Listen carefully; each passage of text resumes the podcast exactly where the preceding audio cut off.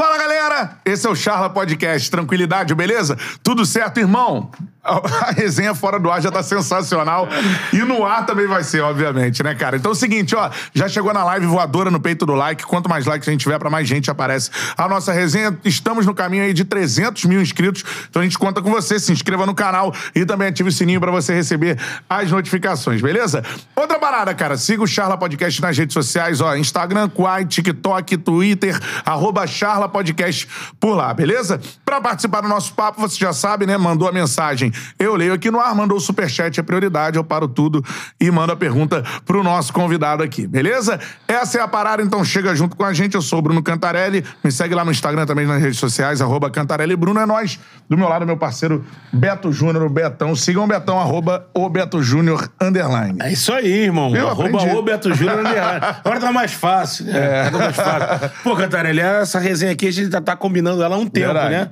O cara já tava no Japão, começou É. esse papo, o cara tava do outro lado do mundo, hein? Isso aí. E já tava, já tava já querendo ver ele aqui, porque, só nesse, como você disse, nesse papo aqui em off, já deu pra ver que é muita resenha, né? Pô, é muita história, né, Muita cara? história. É, São...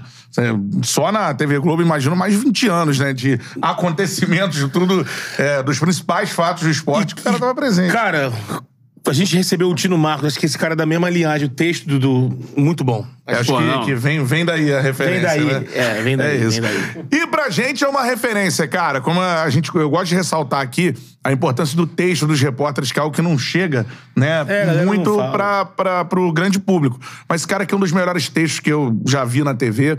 É essa linhagem, né, do Tino Marcos. O cara que presenciou muitos fatos históricos e uma forma única de contar histórias na TV brasileira. Eu sou muito fã há muito tempo e pra gente é uma honra receber aqui no Charla Podcast André Galindo. Boa, Galindo!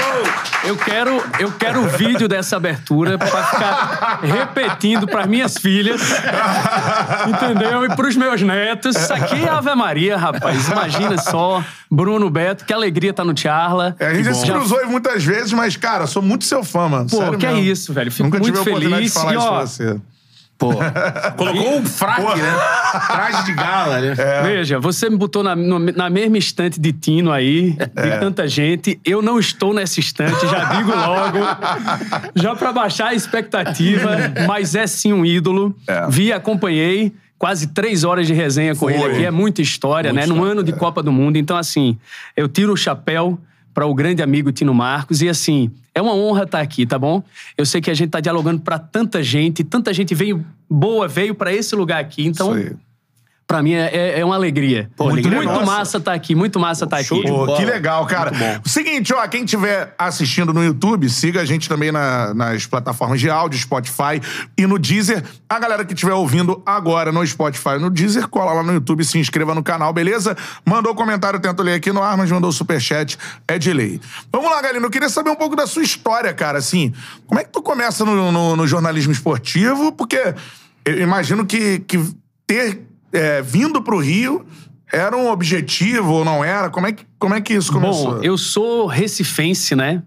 Sou pernambucano, nascido na capital. Retado. Terra a espetacular, família, a bom. família da minha mãe é do Agreste, ou seja, do meio de Pernambuco. Aham. A família do pai é do Sertão, é de Arco Verde. Então eu sou pernambucano de cabo Ah, a rabo e vice-versa e dando algumas voltas. Então, assim, pernambucano se amostra, né? Se amostrar é se exibir. Por isso que eu escolhi aqui a melhor camisa que eu tenho, assinada pelo homem. Pelo rei. Pelo rei Pelé. Então, assim, a gente tá sempre, pra onde quer que a gente vá, Pernambuco tá junto de um pernambucano. Então, assim, a gente se defende, a gente tem muito dessas histórias. Então, é, eu começo minha história fazendo jornalismo lá e eu não fazia esportes. Eu não pensava em esportes. E a minha carreira começa como correspondente, sabia? eu já não. comecei como correspondente. Pô. Em Garanhuns. Gar- Eu era correspondente da TV Asa Branca, cuja sede é Caruaru, a capital do forró, e tem um escritório em Garanhuns. A terra do ex-presidente Lula, né? Sim, Nasceu em sim. Caetés, que é um distrito ali. Então eu é, fui trabalhar, primeira carteira assinada, 747 reais, funcionário da TV Asa Branca, em Garanhuns, contando essas histórias por lá. Mas no esporte só começa no fim de 2005. E uma das primeiras coberturas é a Batalha dos Aflitos. Caramba, de cara. De assim. cara é um evento desse, né? Mas Ah. tem um plot twist aí. Eu não estava nos Aflitos. Eu estava no jogo do Arruda.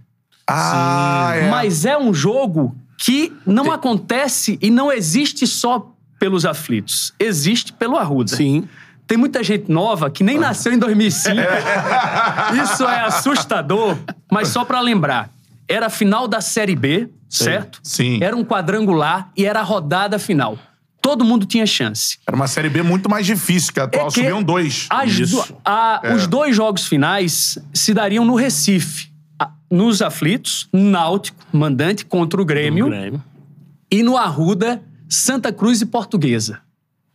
Imagina como é que estava a cidade. Pô, E aí eu sou designado para estar no Arruda. Eu estava fazendo a cobertura do Arruda. No mundão do Arruda. E começa, lotado daquele jeito, como vocês sabem que é a torcida do Santa Cruz no jogo decisivo. Com certeza. O Santa vence o jogo, já para encurtar a história. E aí fica aguardando o fim do jogo nos aflitos, porque o Santa seria campeão da Série B até em caso de empate. E estava dando é, empate naquela hora. O Náutico com pênaltis. Sim. Então a torcida do Santa estava festejando um título. Alguém corre numa sala de troféus Pega um troféu, né? pega um troféu, bota no meio do gramado do Arruda. Os jogadores formam uma roda. Enquanto isso, quatro quilômetros do lado, estádios aflitos. Tá Ademar pra bater o segundo pênalti, porque o carioca Bruno Carvalho perdeu no primeiro tempo, meteu Isso, na trave. aí. aí tá Ademar e Galato. Ademar um dos mais novos do time. P- Fizeram um E os- buraco, arrombando ali o. Os, os veteranos do Náutico não assumiram aquela ali. Enfim, tinha Cook, tinha Batata, né? O zagueiro. Então vamos lá. Vai ser Ademar. E a gente ouvindo no, no, no- no rádio, né? Com os companheiros de rádio falando, e a gente também com a transmissão. Era Rogério Correia o narrador. Isso. Eu, eu tava na transmissão do Arruda. E aí, vai bater Ademar, vai bater Ademar. A torcida gritava, eu já falei que pernambucano né, se defende aqui, a torcida gritava, ah, é Pernambuco, no Arruda. No Arruda. Por quê? É um pênalti pro Náutico, rapaz. Então vai ser Caramba. gol pro Náutico, o Santa vai ser campeão da Série B, primeiro título nacional, aquela farra. Perde. Tava um barulho muito grande, mas o silêncio foi ainda mais alto. E aí, a torcida do Santa Cruz tinha conquistado o acesso, mas já esfria. Os jogadores que estavam dando a- as mãos já soltam as mãos. Segundos depois, o gol de Anderson. Anderson vai driblando. Com nove Inacreditavelmente, com sete. Sete em campo. em é. campo, sete em campo. É. ele faz o gol em Rodolfo, que era o goleiro do Náutico. Isso aí. E aí, é, a, a expressão a água no chope acontece. A torcida do Santa Cruz vai saindo. Tinha conquistado o acesso, bicho. Mas vai saindo Murcha, campo. E alguém, algum tempo depois, lembrou-se que tinha um troféu no meio do gramado, mas não serviria pra nada ali naquele momento, e botaram de volta.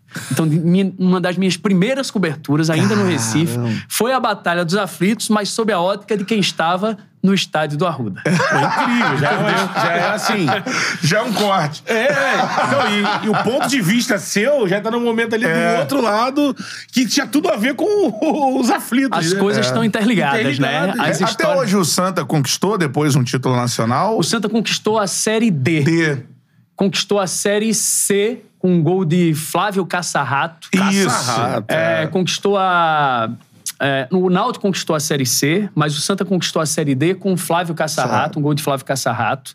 E depois conquistou a Copa do Nordeste, um título Sim. regional. É, muito é. importante, em 2016, com grafite. Sim, mas mesmo assim seria o título mais Seria importante o da história do mais Santa. importante. Seria o título mais importante. Seria em 2005, né? Então, faz tempo. Essa passou. Essa É. passou. Perto. Cara, 4 quilômetros de distância, né? Dois times É. rivais. Mas assim, E os o dois subindo, né? mobilizado. Subiam dois. Subiam dois. Era- Náutico e Santa Cruz. E era um momento. acesso com um pernambucano sendo campeão. E os dois acabou o subindo. Grêmio sendo campeão com um pernambucano como vice. Caramba, cara. Tá vendo? Essa é. a Batalha dos Aflitos. Isso virou filme É. É. do Grêmio. O pessoal vai achar nas redes sociais. O diretor do Grêmio fez. É ótimo o filme. Só que o Náutico, imagina depois dessa pancada. O Náutico tava subindo pra primeira divisão, né? Nessas É. condições, num jogo épico tal.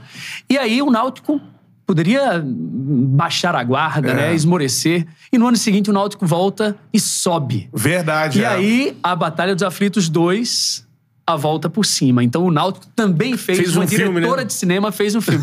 Então eu acho, como as coisas estão interligadas, se você aí tá com tempo, veja o filme do Grêmio e depois veja do Náutico. ponto de vista também. do Náutico, Faça né? isso pelo Timbu.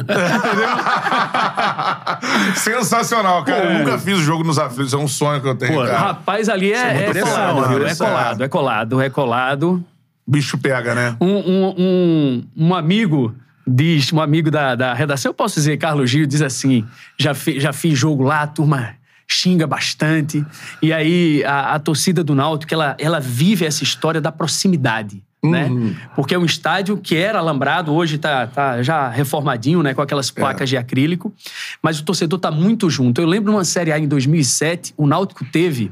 O Estádio dos Aflitos tem capacidade de 20 mil espectadores. O Náutico teve a maior média de ocupação da Série A. Veja, ter maior público é importante, né? Sim, Maior é. quantidade de torcedores ao longo de uma competição. Mas você ter a maior média de ocupação significa que o cara, em quase É. todo jogo, tem ali sempre em sua defesa, né? E o Náutico permaneceu nesse ano, fez uma Uhum. Sim. boa campanha em 2007. Então é, é. A legal. gente ainda vai com o Charla Podcast lá. Pô, a gente tem ideia, né? De rodar, né? É. De- Va- Tem a gente ainda tem- vai. Tem, muita gente Muita. pra vocês entrevistarem. Pô, É, Imagina. exatamente. E Vocês- tem muita isso. gente que assiste a gente já, a gente recebe mensagens, toda a galera lá de Recife. Sou um fã da música de Recife, Pô, né? É, Enfim, né? Principalmente ali no Nação Zumbi, Nação Chico Sainz. Zumbi. Pô, eu sou fãzaço. Você- vocês podem falar com a Nação Zumbi, vocês podem falar Pô. com vários artistas, vocês É. podem falar com personagens folclóricos do futebol, Flávio Caçarrato, Carlinhos Bala. Pô. Imagina, imagina a resenha. Flávio Caçarrato, que usava camisa 7 e chamava de CR7. É, é o CR7, CR7 real, Caçarrato né? 7. E aí, aí fa- fala em outra figura. É, É isso, uma reportagem. Tá lembrando uma reportagem do Globo Esporte de Tiago Medeiros, que é minha joia, apresentador. Minha joia. craque, Joia. meu irmão, Esse faz é de vez em quando o esporte espetacular Isso. aqui também, ou o Globo Esporte, substituindo Escobar, que aqui esteve. Sim. Isso. E aí ele fez uma corrida no Jockey Clube de Pernambuco, Carlinhos ba Bala, contra um, um, um jockey e um pônei. Você, Carlinhos Bala tem que estar aqui. Então, meu irmão, se É, você leva, personagem pode, demais. faz a versão, como é que é? É, Itinerante, delivery, delivery. Versão delivery. Bye bye Brasil. Versão dali, vocês vão pra lá, rapaz, eu passo os contatos. Pô, Você, é lógico, vai. você vai fazer várias Vai produzir entrevistas. vai no interior, enfim. tem- já virou boneco de Olinda? Não, não virei, não. É porque esse tempo todo na Globo, eles gostam, Não. sempre homenageia Mas, a rapaz, galera. Eu vou, vou, vou apelar. Eu vou, vou pedir. Pô, galera, Pô, aí. o cara local, pô, É, verdade. já rega a bandeira de Rapaz, Pernambuco. mas veja só, veja, é, tu tá me lembrando de uma situação que é a seguinte: Copa do Mundo. Estamos vivendo Copa do Mundo Sim, 2022. E aí, o ano era 2002, 20 anos atrás. Era Copa Japão e Coreia, ou seja, fuso horário invertido. Sim, madrugada. Três, quatro horas da manhã a gente ia pra Paulista, região de Rivaldo, região Rivaldo, metropolitana sim, do. Recife, a terra dele. Era um arraial, época de junho. Essa Copa esse ano vai ser em dezembro, mas é Dezembro. sempre ali, pra gente é São João. É, o Natal nordestino. Tem festa em qualquer cidade. Então, era o arraial na, na Palhoça, perto da casa de Rivaldo, amigos, parentes, não sei o quê, e Galvão Bueno me chamando, bicho. Ao vivo de lá. Ao vivo. Antes, antes de amigo. entrar, antes do jogo, vai, vai Ah, aquela Olodum. abertura mesmo, né? Olodum. Aquele Ah, Paulista, beleza. vai, vai pra Paulista, e aí era trio de forró, quadrilha, e tinha um, um, um, um cantor nordestino que era Vanildo de Pombos ao meu lado, entrando ao vivo. Ele, eu fiz uma música pra Galvão, então fala. É a Globo transmitindo Galvão Bueno narrando o Rivaldo fazendo gol e o Brasil comemorando. É a Globo transmitindo Galvão Bueno narrando o Rivaldo fazendo gol e o Brasil comemorando. Rapaz, aí a gente entra a primeira vez. Galvão ama. Aí eu digo, vem Vanildo de Pombos para as outras vezes cantar mais vezes aqui. Aí pronto. Quase todo o jogo do Brasil a gente tava lá. Eu entrando na rede nacional, né? Mostrando aquela festa, falando de Rivaldo, né? Que foi um dos craques daquela Copa da Sim, Seleção. pô, que isso. Né? É. E aí falou de Galvão, Galvão gostou?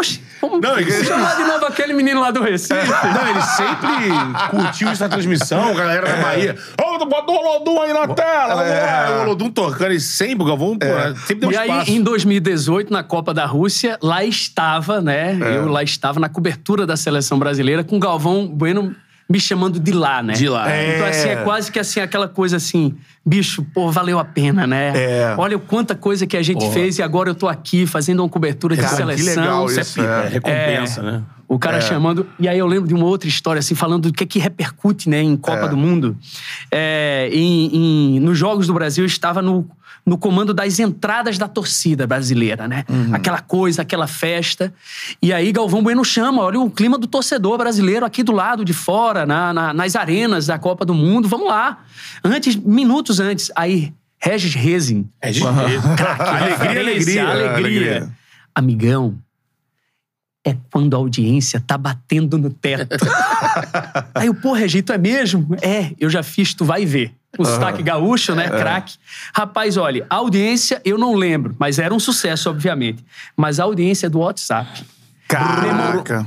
Sabe aquela coisa de tipo 300 pessoas te mandando a Aham. foto de que tá vendo na televisão? É. Tipo, Aham. as pessoas estão te vendo. É, isso é muito E doido, quando o né? Galva diz.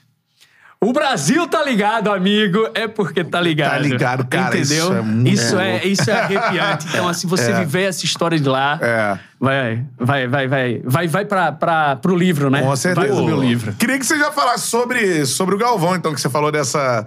é, lá atrás, né? Tipo, o Galvão gostou da, da sua entrada lá. energia, né? Ainda em Pernambuco e depois você na Rússia, na Copa. O Escobar teve um relato aqui do, do Galvão, assim. O que, que você pode falar pra gente do Galvão? Eu tive uma, eu vi até os recortes, né, do que o É. Escobar tava falando, assim, é, Galvão, ele é extremamente profissional.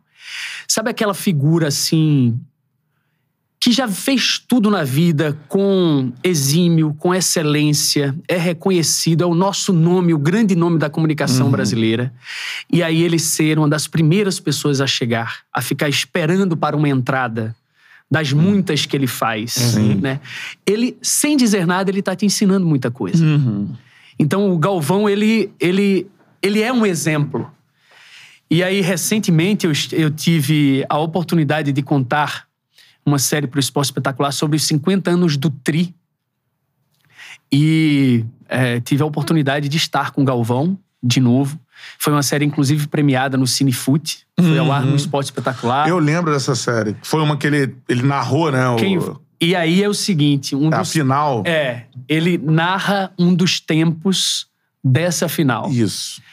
E Brasil é, é muito bacana ele viver Vi. isso aí, porque ele era comentarista à época. É. Não era da TV Globo.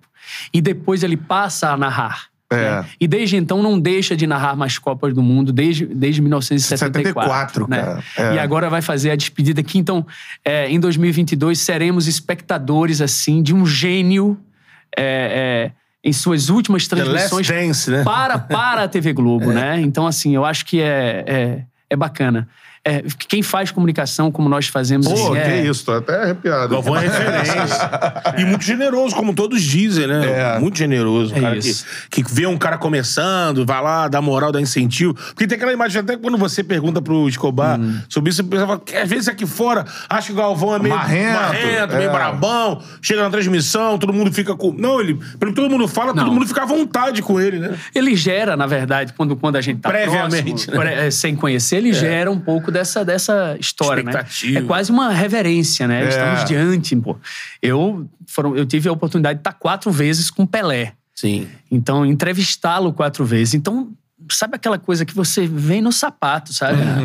Né? É, É alguém Eu tô- grande. né? Eu, eu sei que Beto e Bruno tão grande. Ah. Os recortes Não, estão. não. estão bombando. Você tá falando de. Tá cheio de patrocínio aí. o que vocês estão falando aqui, fora do Ave Maria, rapaz. Dá pra comprar um bolo de rolo para minhas filhas.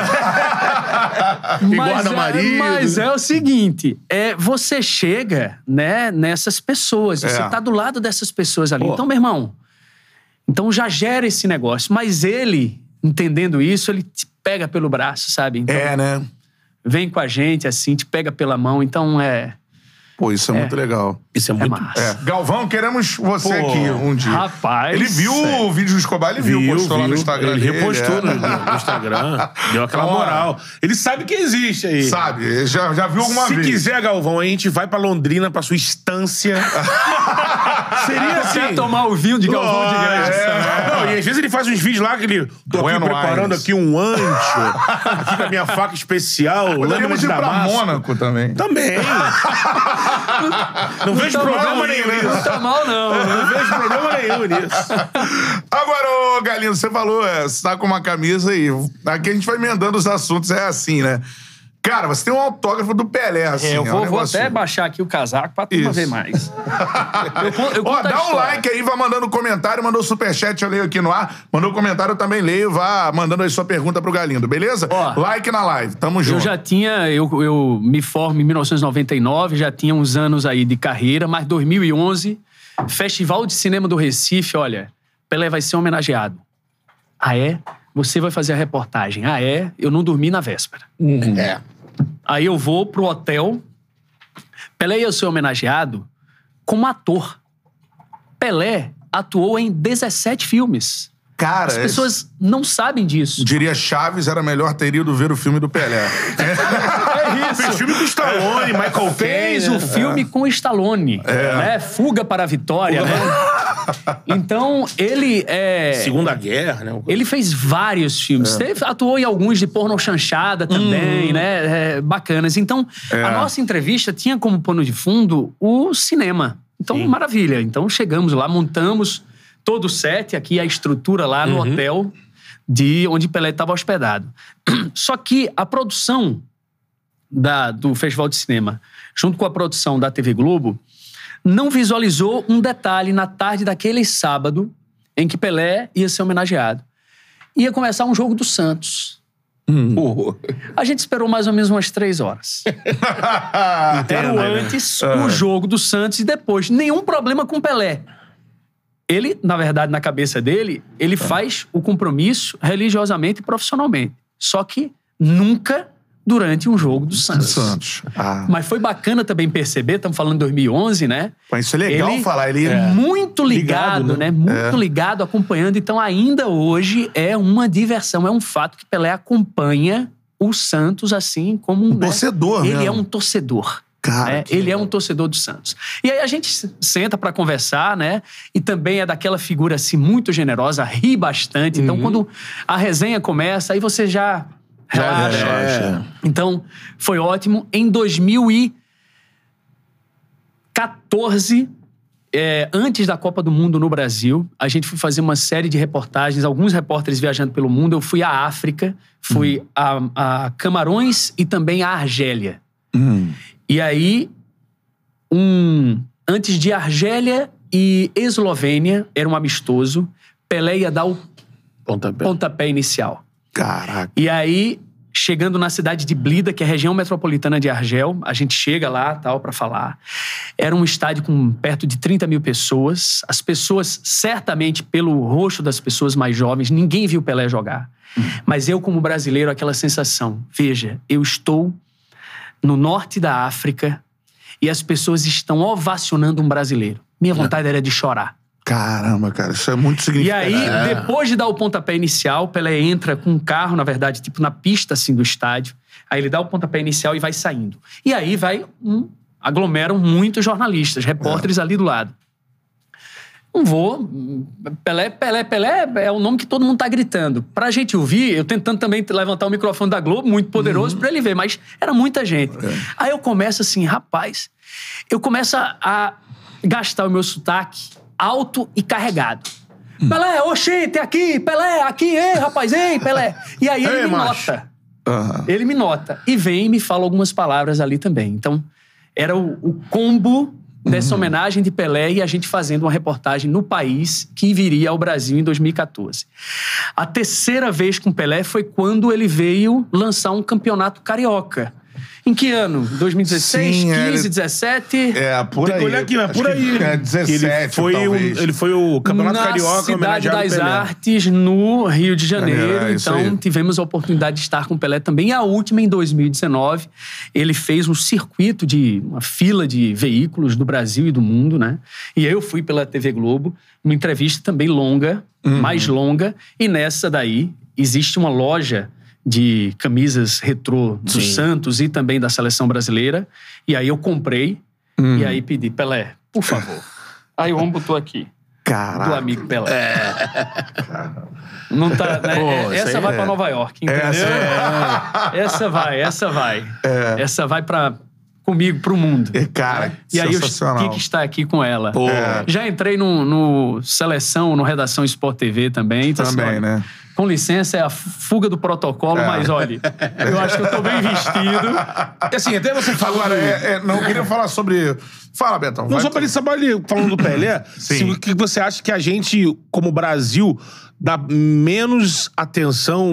Isso que eu ia perguntar. Menos o que o, o Pelé merece. Assim, se o Pelé fosse argentino, acabou. Você falou o seu orgulho Só de falar- estar vendo um brasileiro ovacionado, assim. Vocês né? estão dizendo tudo, né? A gente tem essa sensação de que ele é menos, assim, valorizado, né? Que é o Maradona na Argentina. É, e aí eu lembro, e também fico feliz em citar o meu saudoso amigo Guilherme Vanderlais, produtor que estava no voo da Exato, Chapecoense. Chapecoense. E aí Vanderlais, como eu, adorava cascavilhar baús, arquivo, acervo.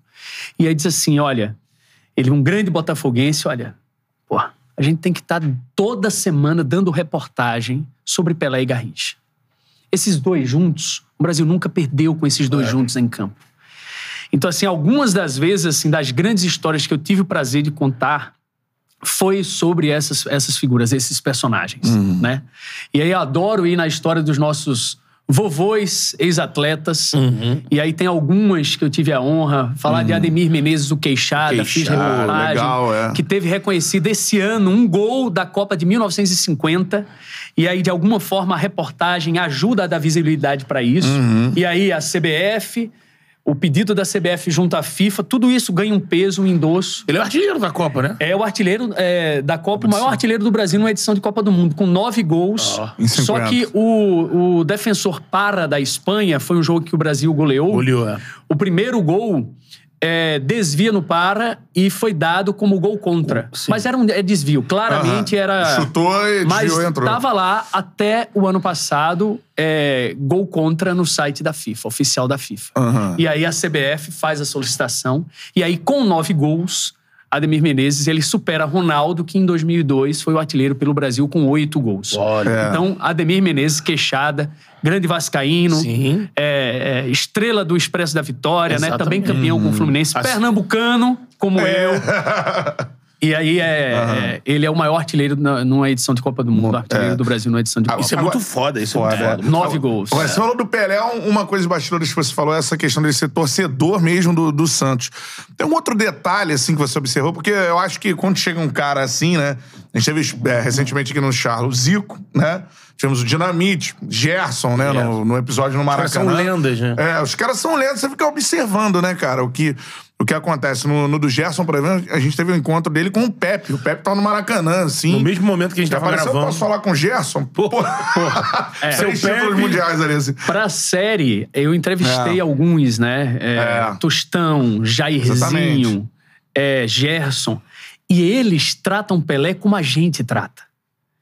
Com então eu acho né? isso é muito impactante. É. Os caras que ajudaram Pelé nas os maiores companheiros, conquistas, né? Eles falam desse jeito do maior.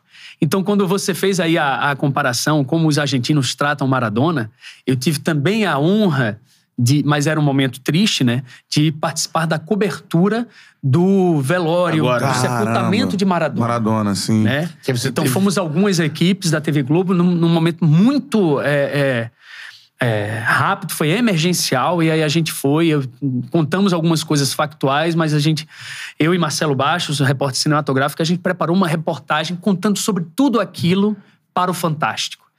Então, assim, E o que, que a foi gente aquilo ali? viu, a gente viu o que é que é, e aí eu não sei se e talvez eu ouso dizer que o o Brasil quando Pelé partir e faço voto de que seja daqui a muitos anos, a gente não vai ter aquele tipo de reação.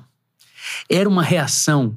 Os argentinos urravam. É, isso aí. Sofrimento, né? É o sofrimento. Perderam é um parente, a descida do parente no ato final da sepultura. É o caixão sendo fechado. Esse tipo de reação que as pessoas têm na rua, de várias as idades. Eu não estou falando dos argentinos que viram Maradona jogar, que viram ele é, em se- é, começando no fim dos anos Uhum. Isso. 70 ou, Ou brilhando em, em, Nos anos 80, né? em 86, Isso. na Copa da Inglaterra. Eu tô falando de todos. Ou seja, isso passa como assunto de almoço, como assunto de jantar, como um assunto da sala de casa. Cada um É argentino. o amor. É. Veja só, você tem um parente que não tem o seu sangue. ele se chama Diego Armando Maradona. e aí essas figuras lá, e ele especialmente é muito reverenciado na Argentina. Então foi É. arrepiante, foi emocionante é, participar dessa cobertura. Caramba, olha só quantos fatos que a gente já falou Isso aqui. aqui, no- um golinho de Charlie. Porque o Maradona, pro argentino, aí você tava lá, você é testemunha ocular dessa história, né? Que no ato do jogo contra a Inglaterra, quando ele faz o gol, um dos mais, ou mais bonito das Copas, driblando o time todo, e depois, a ordem, acho que o primeiro é a mão, depois é o gol driblando, né? E o gol de mão, principalmente. O argentino encara o Maradona como um vingador da sua história. É isso. Pela Guerra das Malvinas, E- né? exatamente. Que a Argentina foi humilhada, os, os ingleses com roupa térmica, os argentinos ali se virando, morrendo, congelados na guerra, e eles saíram da guerra humilhados. E aí vem na Copa, e o Maradona usa isso, ele fala, né? O povo tá sendo aqui é, vitorioso nesse momento. Essa relação é eterna dele com a população. E, né? e aí, essa história, a história histórica, né? essa história das guerras, faz com que você se aposse do personagem como ele um grande herói do Isso, seu país. isso, herói ele nacional. é muito mais do que o jogador. Um atleta Né? brilhante, né? Então aí é, é, eu comecei falando, ah, pô, eu sou pernambucano, então talvez lá eu pudesse vivenciar, assim, cara, um nível de bairrismo, né, que se tem. Então, assim, a, a gente, o pernambucano, ele fala e talvez a história possa justificar, porque as primeiras lutas pela é, república, pela independência partem de lá, então a gente É. vai vindo uma história e certamente é, o fato de o Rio de Janeiro ter sido capital federal, o Brasil ter se voltado para cá, os outros estados ajudam a formar muito de vocês, cariocas Também, que estão é. aqui na frente, né? Sim. Essa história de a gente estar aqui, a gente tá falando, a gente tá falando no Rio de Janeiro, poxa, com cariocas. É. Tocando em assuntos cariocas, mas a gente fala pro Brasil inteiro. Isso né? aí, Era é, assim é. há muitas décadas. Então a gente. Essas histórias estão conectadas sim. E na Argentina tem, tem essa relação também. É verdade, cara. Show de bola, galera. Mandando mensagem, vou ler algumas aqui. Like na live, mande a sua mensagem, sua pergunta pro Galindo, beleza? O Luiz Fittipaldi mandou aqui, ó. Grande André Galindo, zagueiraço, esforçado na pelada Fênix, freguês do FIFA pernambucano, pai jornalista da melhor qualidade. Acertou em tudo isso aí, é não? não, é, ele, ele acertou. Zagueiraço. É, eu sou, sou esforçado, eu sou muito ruim jogando. Eu tenho inabilidade esportiva. Somos né, dois, em diversos esportes. É, eu, sou, eu sou um zagueiro destro, mas que gosto de jogar pela esquerda, mas meu melhor lugar é no banco de reserva. Porque eu fico constrangido em, em ajudar na derrota do meu time. Né? O melhor lugar quando eu me chamo operado é eu, eu programo churrasco. Mas, mas eu sou ruim de churrasco também, Também? cara. É. Talvez eu seja bom de resenha. De, Era de- resenha. De história. Só pra contar as histórias. O Rafael Schreb também mandou aqui uma mensagem. Grande André, pede pra ele falar um pouquinho sobre a história do pai dele, Ivo Galindo, no Ah. tênis de mesa, um dos melhores que já jogaram em Recife. Ah, então, meu pai já começa veterano a jogar, depois de se aposentar, né? Passa a jogar tênis de mesa e viajar o mundo, rodar o mundo, acaba sendo campeão latino-americano de tênis de mesa. Então é um Caramba! esporte que eu amo e tive a honra também de uma das. Eu, co- eu cobri nas Olimpíadas de Tóquio 11 modalidades. E uma delas foi o tênis de mesa, né? O desempenho de Hugo Calderando, Sim. chegando aí às quartas de final, Foi, né? foi. O- então, o Hugo Calderano é a grande promessa e esperança do Brasil para uma medalha. É. Então, tem, tem essa história aí do meu pai de ter Cara, sido jogador legal. de tênis de mesa. É um esporte, assim, muito de bolha, né? Sim, Mas sim, é, o que eu, eu gosto, acompanho. Abro Também joga? madrugadas. Ruim. Devolve a bolinha, né? Eu Devolve. jogo mal. Eu Aham. jogo mal. O Goiama, né, cara? É, o Goiama, o né? Cano, o Goiama. É, É, é. Goiama acho que é recordista de participações, né? Tinha o Olimpíadas. Tsu- Tsuboy também. É, Gustavo, Gustavo. Tsuboy, temos, é. é. Tênis de mesa, cara, é difícil, Não, mano. tu vê, assim, jogo em alto É. nível de campeonato mundial de Olimpíada entre os suecos, os asiáticos. Então. os caras vão arquibancada defendendo, o É. cara sobe na mesa, é uma, uma, loucura. uma coisa interessante, né? O, o ginásio, ele não tem ar-condicionado, porque não pode ter vento. É, porque vai é mexer. todo né? fechado. E a velocidade é uma coisa espantosa. É, é. Isso, assim, você acompanhar aquilo ali, eu acho genial você escolher a posição da câmera principal em cada modalidade, né? É. Sim. Porque no tênis, né, como é que é? No tênis, você assis- assistindo, você fica olhando para um lado para o outro. No tênis de mesa, não dá para você ficar fazendo assim. Né? Então é, uma aquela outra- posição em que, em que você vai ver esses caras. É, é. E aí vi lá o, o que acabou sendo o campeão olímpico, o Malong, que é a grande lenda, né? pude também entrevistá-lo. Esse é tipo é o Pelé do tênis de mesa, né? Sim. Qual é E a aí, na- nacionalidade? É, É chinês. chinês. É. Chinês. É, né? E aí os chineses, eles ah, muitas vezes eles são naturalizados e É, jogam por outros países. Uhum. E aí o Hugo Calderano é uma figura tão espetacular, carioca, né? Formado, é. acho que formado no Fluminense e tal. Ele tem múltiplas habilidades esportivas, ao contrário de mim, de você. É, eu- Então ele joga foi federado por basquete, por vôlei, mas no tênis de mesa é um fenômeno e desde cedo já se mudou para a Alemanha. E aí agora ele passou a aprender mandarim. Caramba. Porque ele disse o seguinte: se eu quero vencer esses caras, se eu ainda não ganho jogos, mas ganho sets desses caras, eu que- tenho que entender como é que eles se comunicam. É. Veja onde ele, Pô. em que camada ele tá, né? É, é. Mas Tá em então a gente, patamar, eu acho que a né? gente vai festejar ainda uma glória medalha, é. olímpica de Hugo Calderano. Que é um cara Pô, diferente, cara que sensacional. pensa nisso, né? É, É. pensa à frente, né? Exatamente. É um Vá mandando aí a sua mensagem que eu leio aqui no ar, mandou superchat, é prioridade. Like na live, quanto mais likes a gente tiver, pra mais gente aparece a nossa resenha. A audiência já tá sensacional. Agora, Galindo, você vem do, do, do Recife, tem. Aí eu não vou perguntar, não sei se eu vou perguntar, mas o João Matheus mandou aqui. Hum. Olha, esse cara é, ator- é autor de livros de 1987. Que outro dia Opa. rolou essa discussão aqui. né? Como é que é lá no 87. Recife a situação de 87 pra galera de Vamos lá? lá. assim? É, eu escrevi o livro junto com meu amigo e jornalista que é do Amapá, mas é radicado em Pernambuco, chama-se Cássio Zirpoli. E a Isso. gente escreveu 1987 de fato, de direito e de cabeça. Uma pesquisa que eu iniciei em 2007, que era o vigésimo ano da, da disputa, né? De Certo. 1987. E o livro é lançado no trigésimo ano em 2017. Portanto, são 30 anos de história, sendo 10 anos deles pesquisando sobre o assunto. Muita gente me pergunta ao saber que eu, que eu escrevi um livro sobre isso, que eu sou pernambucano, especialmente torcedores do Flamengo, diz assim: ah, quem é o campeão brasileiro? É uma pergunta desnecessária. Porque eu posso dizer aqui para você: é o esporte. Oficialmente. A última ação do Flamengo, dos advogados do Flamengo, foi para que o Flamengo também fosse reconhecido campeão. Ou seja, então, os próprios advogados, o departamento jurídico do Flamengo, identifica, sabe que existe um campeão. E a gente conversou nos bastidores e eu costumo dizer em várias situações. 87, muita gente torce o nariz para esse assunto. Eu adoro falar sobre 1987. É mesmo? Sabe por quê? Porque foi o surgimento de- 1987 explica muito do futebol Isso, brasileiro. É isso aí. Porque para falar de 87, eu preciso alto lá. Por que, que o Flamengo não foi para Libertadores de 88? A CBF indicou os dois times que ela reconheceu campeão, o Sport e o Guarani, né? Ou seja, eu contar o Campeonato Brasileiro de 80 de 87 só pela Copa União, Sim. ele não se encerra em si. Exatamente. Concordam? Sim, sim, sim, sim. Então eu tenho que falar sobre 86. Como é que foi o acesso e o descenso? Como é que foi a formação de quem disputaria a primeira divisão no ano seguinte? Para falar de 86, eu tenho que falar da crise política na CBF. Exato. Porque é muito simples começar essa história dizendo a CBF não tinha dinheiro e disse os clubes que se resolvam. Uhum. Era uma enorme oportunidade e foi usada para que os clubes, opa, isso daí é um tesouro.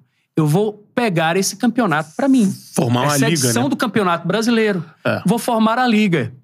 O Clube dos 13. Isso aí. É, que seria uma liga história- anterior à Premier League, né? E a É. história de você começar com 12, quatro do Rio, quatro de São Paulo, dois de Minas e dois do Rio Grande do Sul. Aí um diz assim, rapaz, olha, não tem alguém de fora, não, quer, alguém- não tem alguém do Nordeste. O presidente do Bahia era, era Paulo Maracajá, que era político, muito influente, um dirigente muito importante. Não, veio o Bahia. Veio Bahia. Mas olha, para 13, a gente forma o clube dos 13, mas não dá para fazer uma competição, tem que fechar em número par, aí chamam mais três. Uhum. Então, assim, ok. Temos uma história de uma liga aí se formando o Clube dos 13. Excluíram o América, Excluíram que o tinha terceiro. sido quarto colocado, né? Eu vou chegar aí. Mas para falar em liga, a gente precisa ir. Foi a primeira liga proposta no Brasil. A gente vai para Francisco Horta. Uhum.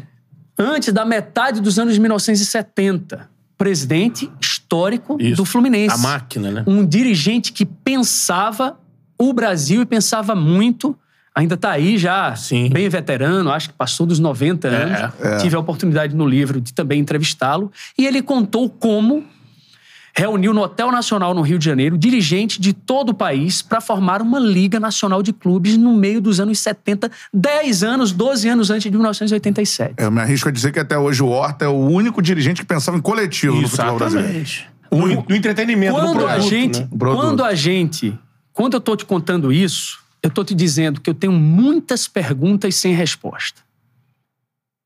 Porque o livro, eu não conto o módulo amarelo que Esporte e Guarani disputaram junto com outros clubes. No livro, eu não estou contando só a Copa União, porque a gente já viu aqui que não se conta somente com ela. Uhum. Eu preciso ir para a Libertadores do ano seguinte. Eu preciso ir para antes. A CBD, que vira CBF, É. que era é, Também nessa virada de usada ano, né? antes, É, antes, fim dos antes, anos é. 70. Por quê? Porque ali também começa a Ah, crise de sim. poder. Uhum. Para chegar a uma competição que você inchava. A cada ano, nos anos 70, você botava mais clubes. Sim. É a velha, a velha máxima. É, vai. É quando a- onde a arena vai mal, Isso. que era o partido militar, o partido. Hum. da ditadura, mais um clube no Nacional. é. Chegamos até mais de 100, né? 92. Caraca. 92 times. Como é né? que se resolve um campeonato assim? E aí você vai inchando na metade final dos anos 70 e você vai criando um gargalo que não se resolve, que explode junto com brigas políticas no caixa da CBF. Uhum. 1985, 1986. O livro, e eu tenho um orgulho em dizer isso, apesar, de haters, apesar de, de muitos, inclusive colegas, torcerem o nariz, Sim. mas eu acho que eu contribuo, junto com, com Cássio Zirpoli, com uma pesquisa profunda, Profunda. Sim. Uhum. em veículos de comunicação do Rio de Janeiro, de São Paulo, de Pernambuco, da Bahia, em Campinas também. A gente fala do, do Super Flamengo, e é verdade, em que quase todos os jogadores passaram pela seleção brasileira, mas sete jogadores do Guarani também serviram à seleção brasileira. O Guarani, que havia sido campeão em 78, manteve a Alice na alta, disputando É. bem campeonatos paulistas. E você vai e é vice-campeão brasileiro em 1986. O América termina entre os quatro. Isso. E nem Guarani e nem América estão na chamada Elite. elite, não são chamados ou convidados pelo Clube dos 13. Então, e é um livro, ok, eu posso terminar ali. Flamengo e Inter não decidem não disputar a Libertadores. Acabou a Libertadores. Qual foi a participação de Sport e Guarani? É, Guarani vai às oitavas, o Sport cai na primeira fase. Eu poderia acabar aí. Só que ele não acaba aí. Essa competição, ela vai para a primeira instância da justiça brasileira. Essa competição vai para a segunda instância. Essa competição vai ao Supremo Tribunal Federal. Eu digo que 1987 é um caso incomparável no mundo. Não há uma competição em nenhum outro esporte ou nenhuma outra modalidade que seja jogada em campo, em campos, em várias frentes, Esferas. terminando num último passo, último estágio e degrau da justiça brasileira. Então, falar de 87 é, um, é abrir um baú sobre o Brasil. É. E também eu posso concluir, e digo isso para muitas pessoas, ou quando houve o lançamento do livro, é, é, quando a gente conversou sobre o livro no Rio de Janeiro ou em São Paulo, onde há, há mais flamenguistas, ou em lançamentos no Nordeste ou em Pernambuco. Eu diria que, em relação aos dirigentes, torcedores do esporte do Flamengo têm com quem se envergonhar de várias dessas posturas. E eles têm com que se orgulhar dos times É, dos- que jogaram, que disputaram. Não houve a fase final, a escolha de Internacional e Flamengo, mas aquilo que foi jogado, os, os torcedores viram e testemunharam isso. Sim. Então, eu acho que a minha contribuição para esse debate é dizer o seguinte: não fechem as portas. Não há uma só história. Eu também refuto qualquer tipo de acusação de que a gente está reescrevendo a história. Não. A gente ouviu 50 pessoas, desembargadores, juízes, advogados que participaram, jogadores do Flamengo. Eu ouvi Zico, o grande galinho, e eu também ouvi, entrevistamos Zico Havia um Zico no esporte. Também camisa 10. Jogadores do Guarani. Sabe quem faz parte desse elenco do Guarani em 87? Já quase sem jogar, porque o joelho já estava estourado. Tite. Adenor Bach. Adenor, é. Tite. Ricardo Rocha, zagueiro. O Leão era o técnico do esporte, né? Também Parou entrevistado no livro. Quatro presidentes do Flamengo: Márcio Braga, Kleber Leite, Edmundo dos Santos Silva, Patrícia, Patrícia Morim, Morim. na reabertura. Isso. Cinco presidentes do esporte. Então, assim, o meu convite, e talvez das maiores alegrias, porque receber é, é, cumprimentos de conterrâneos. é, é, ou até eventualmente de torcedores do esporte, talvez seja um pouco mais fácil, né? Mas cumprimentos de vários torcedores do Flamengo, dizendo assim, porra, li, foi bacana, gostei, tinha histórias que eu não conhecia. Então, assim, tem caso de, na semifinal do módulo amarelo, um sequestro de um juiz. De um rápido do juiz, José de Assis Aragão. José de Assis Os Aragão. dirigentes do esporte, é, pela escala da arbitragem ter sido alterada, é, o esporte ia enfrentar na semifinal do módulo amarelo o Bangu. De quem? Do Castor de Castor Andrade. O presidente do esporte recebe uma ligação do Rio de Janeiro. A escala da arbitragem está sendo alterada. E aí o árbitro, o novo árbitro é José de Assis Aragão. Os dirigentes do esporte recebem ele no, no Recife e dão uma prensa nele antes da disputa da semifinal. Então são histórias, são bastidores que a gente traz É. sobre isso daí. E o livro responde a pergunta ou não responde? Quem é o campeão de 87? assim? Eu só posso também dizer uma outra coisa. É, quem viveu os jogos no Maracanã lotados, quem viu esses jogos, viu a final, viu a semifinal do contra o Atlético Mineiro e viu o título, né, a conquista do, do módulo É, da Copa contra o. Internacional, É. esse- o sentimento desse torcedor ele é eterno, imutável e eu respeito demais. Então essa é o, o Flamengo é campeão, o torcedor se considera campeão ou considera como a- as últimas gestões do Flamengo não, a gente considera então é só a Copa União e é isso e está resolvido, ok, é justo, é legítimo. Oficialmente, a resposta está dada. O esporte é o campeão brasileiro de 1987. E essa história sempre vai vir com um asterisco, porque ela não se encerra em si mesma. E a gente está falando 35 anos depois sobre isso aqui. Provavelmente É, outras pessoas virão. É. E aí, vários torcedores aí que é, é, certamente já marcaram em redes sociais. Há sempre os haters também. É. Mas assim, eu, é, eu não preciso dizer, existe uma resenha é, que foi publicada pela Folha de São Paulo e também, poxa, muito bacana, um jornal histórico, em que um jornalista leu dois livros, o do Pablo Cardoso é, sobre a Copa União, o verdadeiro... é, o verdadeiro campeonato brasileiro, a verdadeira história, eu acho que é esse o Ah. livro do Pa- Pablo Cardoso. E o, o nosso, 1987, de fato de direito de cabeça. E eu acho que eu uso as palavras dele porque falar de, de si mesmo acho que não é bacana. Em que ele disse que, assim, é, em nenhum momento há o desrespeito a nenhuma instituição ali. Então, essa é a história. É um livro reportagem que fala sobre um campeonato, mas que fala provavelmente, no mínimo, de 40 anos de futebol brasileiro. E, e isso aqui, a gente Ah. teve esse caso, até dando crédito, Vini Porteiro, né? Foi o nosso inscrito Foi, que foi, participou, foi. né? Ele que citou o livro, brin- eh, brincando comigo, ele, depois ele mandou um direct. Eu não tô bravo contigo, não, Beto. Eu falei, eu sei, nem eu contigo. Ele tá discutindo aqui. Foi na charla do. do Thales, né? Na É. hora, foi sexta passada. Cara, de lá pra cá. A gente teve esse embate, a gente brincou aqui. é, eu pedi até pro Paulinho, pô, marca esse livro aí que eu vou dar um, vou ler antes da gente marcar que você vir aqui. Massa. E aí, eu tava assistindo esses cortes da vida, o Carter do. Como é o nome do. do- esse dia foi. Louco, é. O Carter tava no Flow Sport. E aí eu, eu fui. Eu, eu nem, eu não assisto. Depois que a gente começou o Charla, eu parei de assistir qualquer podcast. Pra não, não influenciar. É, às vezes indiretamente você. Mas você viu o né? corte, o corte pela rede social. Aí eu falei, Ih, o assunto bacana. Lembrei da história que teve aqui. Aí fui ver o Carter. O Carter fala, aí casando, o que o Carter traz de relato. Ele é advogado até o Carter, né? E em cima do que você traz no seu livro, eu acho que fechou a questão. Até pra mim, eu não tenho problema nenhum de falar assim, cara, falava isso, eu continuo achando que o Flamengo é o campeão da Copa União, é o campeão do campeonato que tava jo- sendo jogado.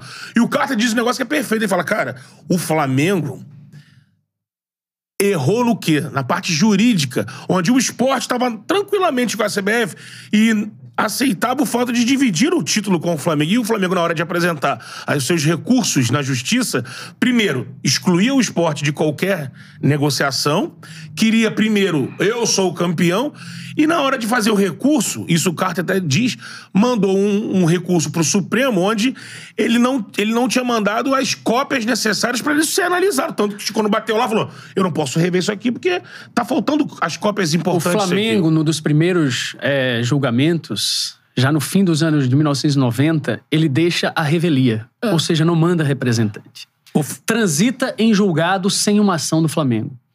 O caso é reaberto quando Patrícia Mourinho entra é, Na em implo- cena Quando explode o Clube no dos 13. episódio da implosão do Clube dos 13, que é uma nova reorganização do futebol brasileiro, é, crise política na CBF. Então, Quase que ofereceram. isso é quase É um looping, né? É um looping, né? Ofereceram pra ela, presidente, aqui, ó, vamos reconhecer. A tá? fragilidade, a fragilidade da instituição central permite que os clubes peguem e cada um tem a pro sua barganha, Isso. né? E a de Patrícia, muito espertamente, foi essa. Reabre o caso, mas que logo depois cai, porque era uma decisão da justiça transitada em julgado. Mas mesmo assim, ainda esse caso vai.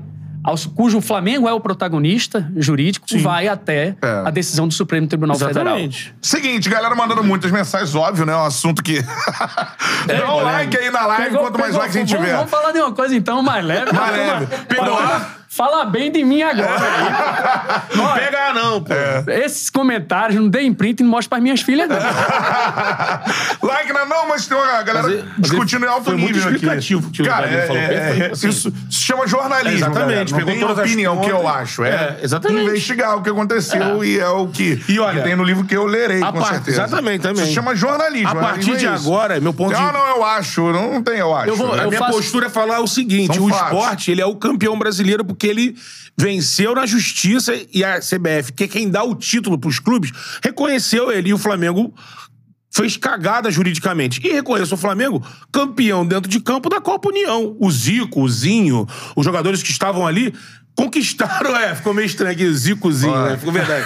Mas o Zico, o Jorginho, o Bebeto, o Renato Gaúcho. Sempre ficou- que você vai falar no Zinho, pensa. é, é, porque tem isso. Ficou Zicozinho, é, foi foda.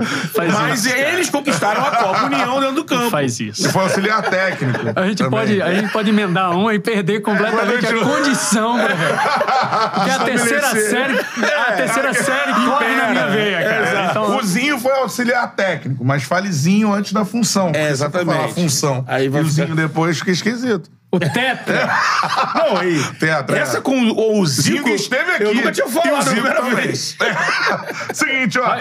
Leandro Batistão mandando mensagens aqui, ó. Todo mundo sabe até a FIFA que 87 é do esporte, nada mais. Ah, deixa eu ver aqui. Luiz Cláudio Ávila Barbosa. O Galino disse tudo agora. Respeito o torcedor do Flamengo que esteve nas finais, saiu do Maracanã se sentindo campeão. Fui a duas semifinais contra o Galo e a final contra o Inter. E foi o que, o que eu senti, enfim. A galera participando por aqui. Mais ou menos isso. Manda o comentário que eu faço como eu fiz agora. Eu leio aqui e dá o like aí na nossa live. Quanto mais likes a gente tiver, pra mais gente aparecer a nossa resenha, se inscreva no canal e dá o like na live. É nóis, cara. Só pra, pra fechar essa ponta aí sobre o livro, eu faço questão de mandar você, pra vocês um, um- uma edição do Charla. vamos deixar aqui também na nossa biblioteca Deixa também. aí, vocês também têm a oportunidade.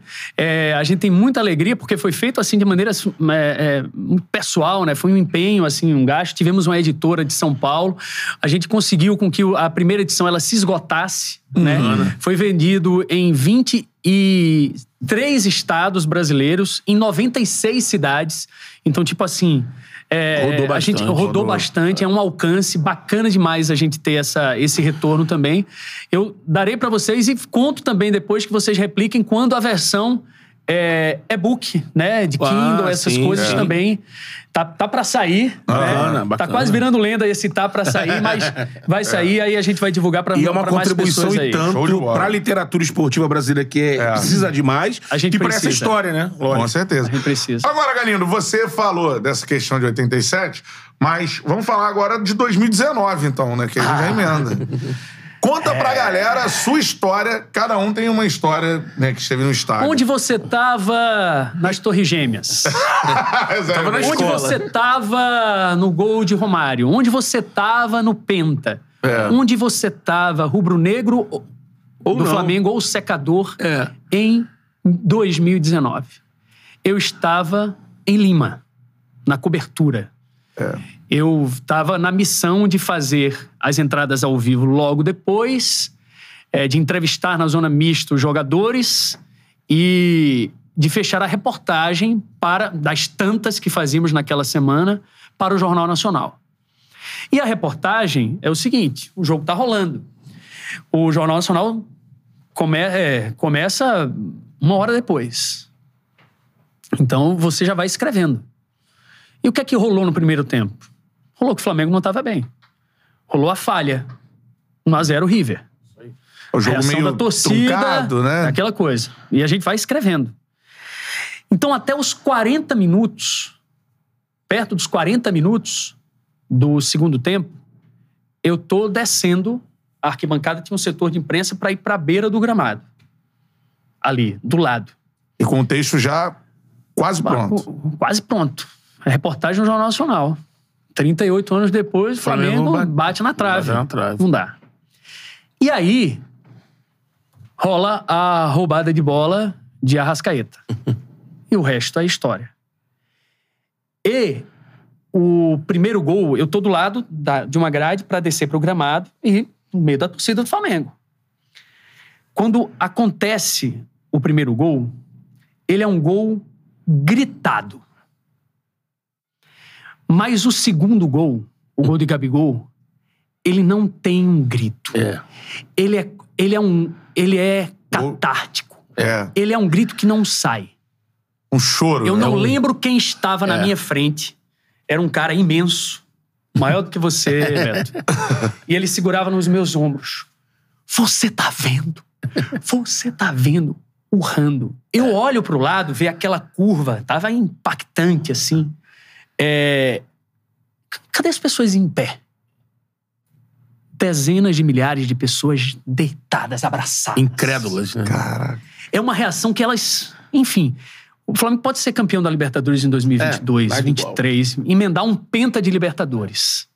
Nada será para essa geração como foi 2019. Na minha história de jornalismo esportivo, é presencialmente uma das coberturas mais emocionantes.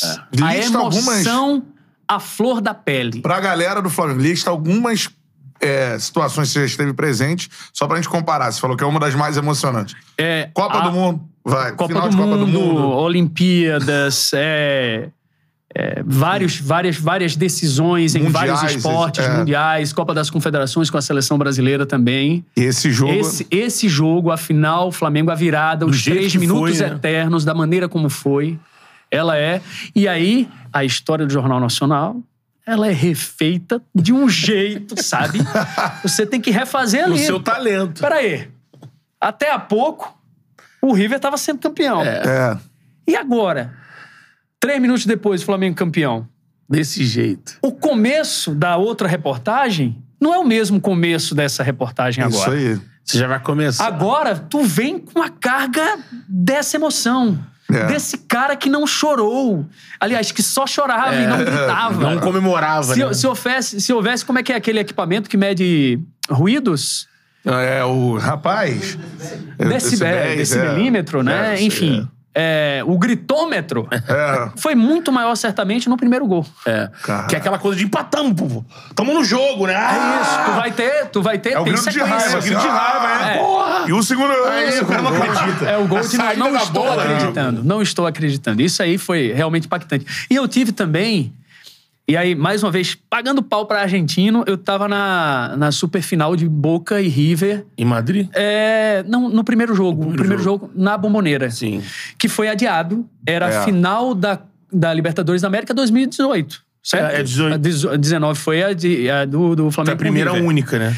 E, não, a 2018 foi. A primeira única foi a 2019. 19, isso é. E aí, poxa, o super clássico argentino, né? a final do mundo, que eles chamavam lá nos jornais. A final que foi adiada, né? Do sábado pro domingo, pela chuva, temporal em foi. Buenos Aires e a gente lá. O primeiro jogo, né, na Bomboneira. O primeiro jogo. É, aí depois um jogo do Monumental, não é, aconteceu. houve é, pedrada no vidro, Foi né? foram pra Boca, Madrid, né? E aí jogaram em Madrid. Mas assim, a, a, a torcida do Boca Juniors na Bomboneira, numa final de Libertadores Contra o contra o maior rival. É, isso é, É. incrível também. Também é Então, foda. é, assim, é essa torcida. Ah, qual é a torcida mais impressionante, que mais te impactou? Boca na bomboneira, na final Final da da Libertadores contra o River Plate. E no Brasil? Diversas. Tem uma que foge um pouco à regra. Hum. Imagina qual é. Pode dizer. Corinthians? Não. Não. Atlético Mineiro. Atlético Mineiro? Cara, olha aí. Atlético Mineiro. A torcida do Atlético Mineiro já fiz jogos em que ela ganhou a partida. É isso. Foi uma coisa assim impressionante. Veja, Principalmente ali na Libertadores, né? eu, eu fiz é, Brasileirão. Eu fiz, ainda estava trabalhando em Pernambuco, fiz Copa do Brasil com o Náutico, Sim. fiz é, é, Série B com o Sport em 2006, quando o Galo Caiu. o, o Galo ganhou na entrada em campo aquele jogo. E aí, alguns episódios que eu tive cobrindo os times do Rio de Janeiro é, em Belo Horizonte. A torcida do Atlético Mineiro ela é impactante. Sim. Mas tive a, a honra né, de estar é, em jogo do Corinthians na, na, na Arena. Na Arena. É. No, do Maracanã diversas vezes com o Flamengo. É, isso não diminui as outras. É uma Não, não, observação não diminui. sua. É, é, é É de esse meu olhar. participação. É, é. E posso também dizer uma coisa? Ah, reportagem marcante e tal. Cara, a reportagem do jogo seguinte da derrota do Flamengo contra o, o Palmeiras na Libertadores, Quase que foi contra o. Ceará. Personagem Caramba. Andrés ali. Não, personagem Andreas, mas teve um outro personagem. A torcida do Flamengo. Mas a torcida, o torcedor real. Uhum. E talvez a minha percepção sobre como estamos torcendo todos os clubes nas arenas, ela, este- ela esteja ligada a um processo de elitização. Até. Ah, é natural. O futebol é custoso, gente. A gente tá falando para manter isso aqui é custo. Imagina É, é. esses salários que batem as dezenas de milhares de reais, de milhões de reais Milhões, por né? mês. Exatamente. Ok. Mas e o torcedor? Você, o clube tem que fazer uma categoria de sócio é, social. Uhum. O clube tem que baixar os produtos, fazer uma linha para esse torcedor. O Bahia fez recentemente a camisa oficial a 90 reais, 90 e poucos reais. o torcedor não vai pagar 300 reais. É. O torcedor, torcedor. Eu concordo com você, aí eu- porque Sim. você observa os treinos abertos, né, há pouco tempo. É só comparar. Treino, a festa do treino Ser com a maior. festa do jogo. É muito maior a festa Então, do treino. Então É. eu te conto. A gente chega, a nossa equipe, para cobrir. Pô, é o jogo depois da derrota na Libertadores Palmeiras. Andrés é Sim. um personagem natural e obrigatório, ok. Mas para isso eu vou ouvir os torcedores. E aí a diretoria do Flamengo fez uma promoção. Uma promoção. O medo de micar o jogo. Meio. Era, um- era oportunista, assim, É. né? É bacana. lá. Houve outros momentos, mas não é sempre. Sim. É. Então, pra mim, tem que ser sempre. Sim. E aí eu ouço dois, dois personagens: um pintor e um motorista, taxista. O cara não frequentava o Maracanã havia 30 anos quase. Caramba. O outro não tinha visto o Maracanã reformado. A Copa. E esse cara, os dois, não viram o período de Jorge Jesus. O que é que o Flamengo fez com esse torcedor? Que não foi ao Maracanã ver ah, o- aquele time que encantava, a maior que, que emendou uma sequência, talvez o segundo maior período de glórias. Uhum. E talvez alguns possam dizer, ah, não, foi até maior ali no do que do, do início dos anos 80. Onde é que estava esse torcedor? Tá na televisão. Mas você não está permitindo que esse torcedor esteja com você. E aí, quando a gente vê brasileiro se associando, mesmo à distância, para nunca ver um jogo a clube europeu, isso, isso é sintomático. Você precisa trazer o torcedor de volta. De volta. Então a elitização é um problema. Então, assim, aquele torcedor. Eu, eu não vivi aqui nesses 10 anos de Rio de Janeiro, cobrindo diretamente, dia a dia, o quarteto, mas é um torcedor que eu não estava acostumado. Era o torcedor, o torcedor real, o torcedor do velho Maracanã. Sim, o povão. É. Ah, é, cara. Ali, ó. Tem um livro sensacional. Mandando um abraço pro Gianluca Papa. Posso pegar? Maracanã de Pega. ontem e de hoje. Aí, que ó. conta essa história. Tá vendo aonde, ô, ô Bia? Livraria Casa da Árvore. Livraria Casa da Árvore, em frente ali ao Mar- Bar Madrid, na, na Tijuca. Então, o livro Coisa que conta linda, exatamente é essa diferença, né? O Maracanã de ontem e o Maracanã de hoje é importante o relato, né? A gente Sim. já trouxe esse tema aqui Sim. E vamos continuar algumas trazendo. vezes, né, cara? E algo tem que ser feito. É, não dá. E, e muito. Eu acho os argumentos muito é, pouco profundos, né?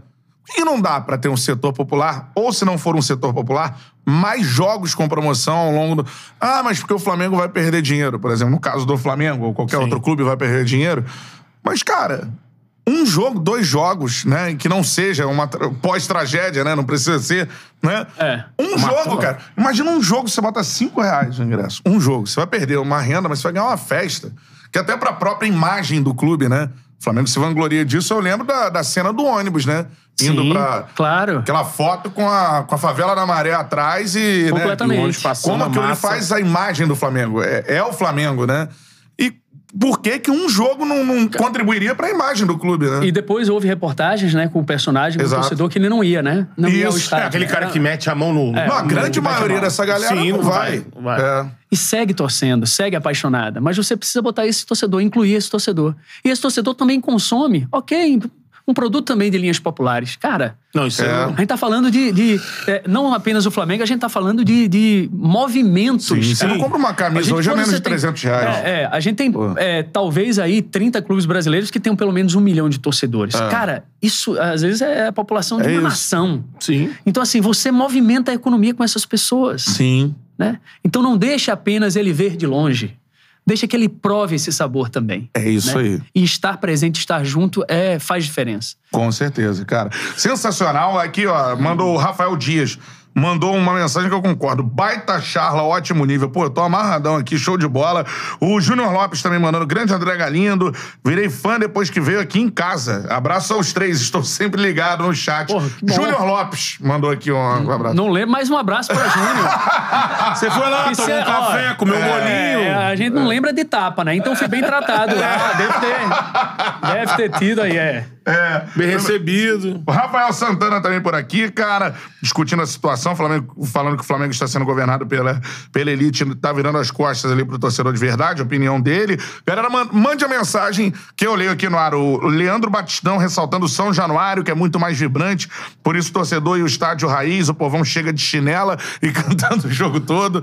Aqui do lado, né, São Januário. Mas o é Vasco tá verdade. jogando é no Maracanã também, né? Tem, joga no Pra Maracanã, botar, mas São pra Januário botar é mais fera. gente, é. Pra botar mais gente. Se Januário é indiscutivelmente é, esportivamente pro Vasco, tem muito mais influência do que quando joga no Maracanã. É, mas você, você anda aqui em São Cristóvão, é o bairro inteiro, né? Sim, então por isso mesmo. jogo É, do Vasco, eu, né? tenho, mesmo. eu tenho uma bem-querência pela redondeza, pela feira de São Cristóvão. né? Então tem uma.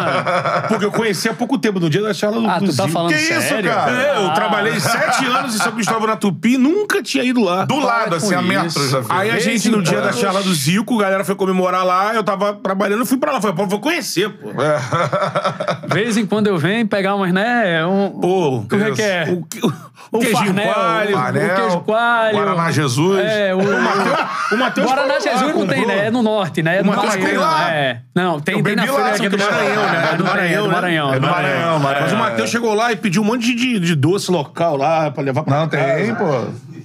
Guaraná Jesus Não, também levou favor, é. bolo lá, cortou bolo, bolo de rolo, tudo. tudo. E aí a gente passou agora, é, na, na- na época, na época junina, né? Puba. a gente veio também, de vez em quando vem pra pegar algumas coisas, e aí pronto, É. é, uma festa, é uma Pô, é muito legal, né, cara? Não, e todo aquele clima ali, né? A galera foi pro karaokê, então.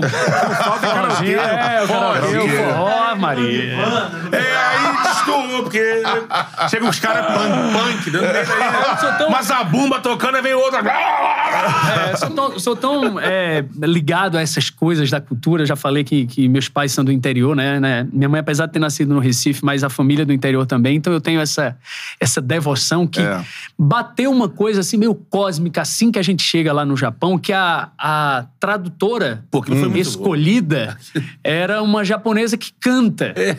E ela é, tinha vindo para o Brasil, e aí no carro, a gente andando em Tóquio, ela cantando músicas brasileiras, em japonês. Sim. E ela canta Luiz Gonzaga em japonês. Aí eu digo, poxa, eu olho pra trás assim, como é que é? E aí eu brinco e faço um- uma gravação, né? Boto em rede social. E aí aquela coisa assim imensa, né, que acontece. Aquilo ali foi muito bacana. É. Quando Mako, viu, Mako Masako é o nome da, da produtora. É. e aí depois virou uma reportagem pro Fantástico, porque é, não bastasse ela botar clássicos da nossa música para o idioma japonês, né? O que é inusitado por si só. Ela é uma sobrevivente de um dos maiores terremotos da história do Japão putz, na cidade dela, em Kobe, em 1995. E depois de ter sobrevivido, ela diz: Eu preciso ir para o mundo. E aí, nos lugares que ela bate, é Rio de Janeiro. E aí se encanta com, com a música, e aí. Pô, sensacional isso. aí vira né? história. E aí te encontrou. É, e aí ela, ela mete que nem giló, né? Aquilo ali é muito bom. Agora, ô, ô, Galindo, você falou de uma final de Libertadores. E eu vou te pedir pra falar. Tem Ah, alguns rapaz. superchats aqui pra ler? Já vou Ih, ler o rapaz. superchat. Eu te pedi pra falar de outra. É, mas eu não tava presente. Mas é o negócio da camisa, é isso? É. Eu vou mostrar aqui. Pera aí. Camisa. É, rapaz. Olha só.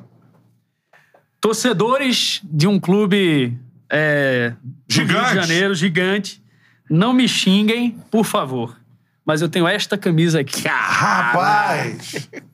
Simplesmente de Cevajos. Não é, mas é, é- Cara, É a camisa que Então- impossibilitou o maior título da história do Fluminense. Ceballos, é, goleiro da LDU em 2008.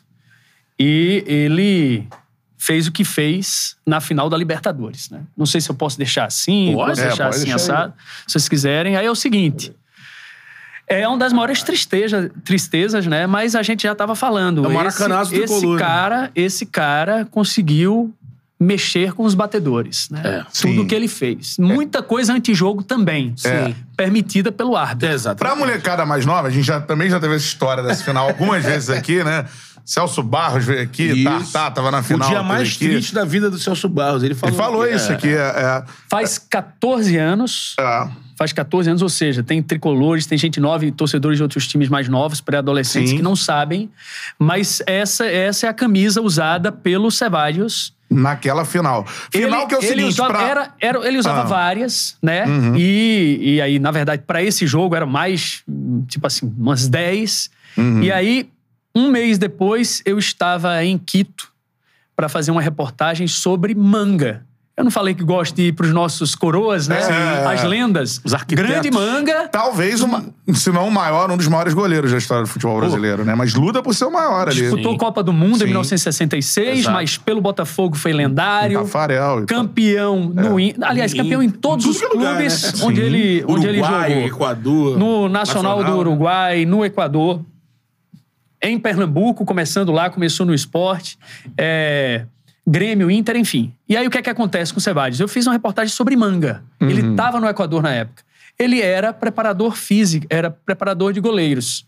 Ceballos foi um dos seis goleiros que defenderam a seleção do Equador, que foram treinados por manga.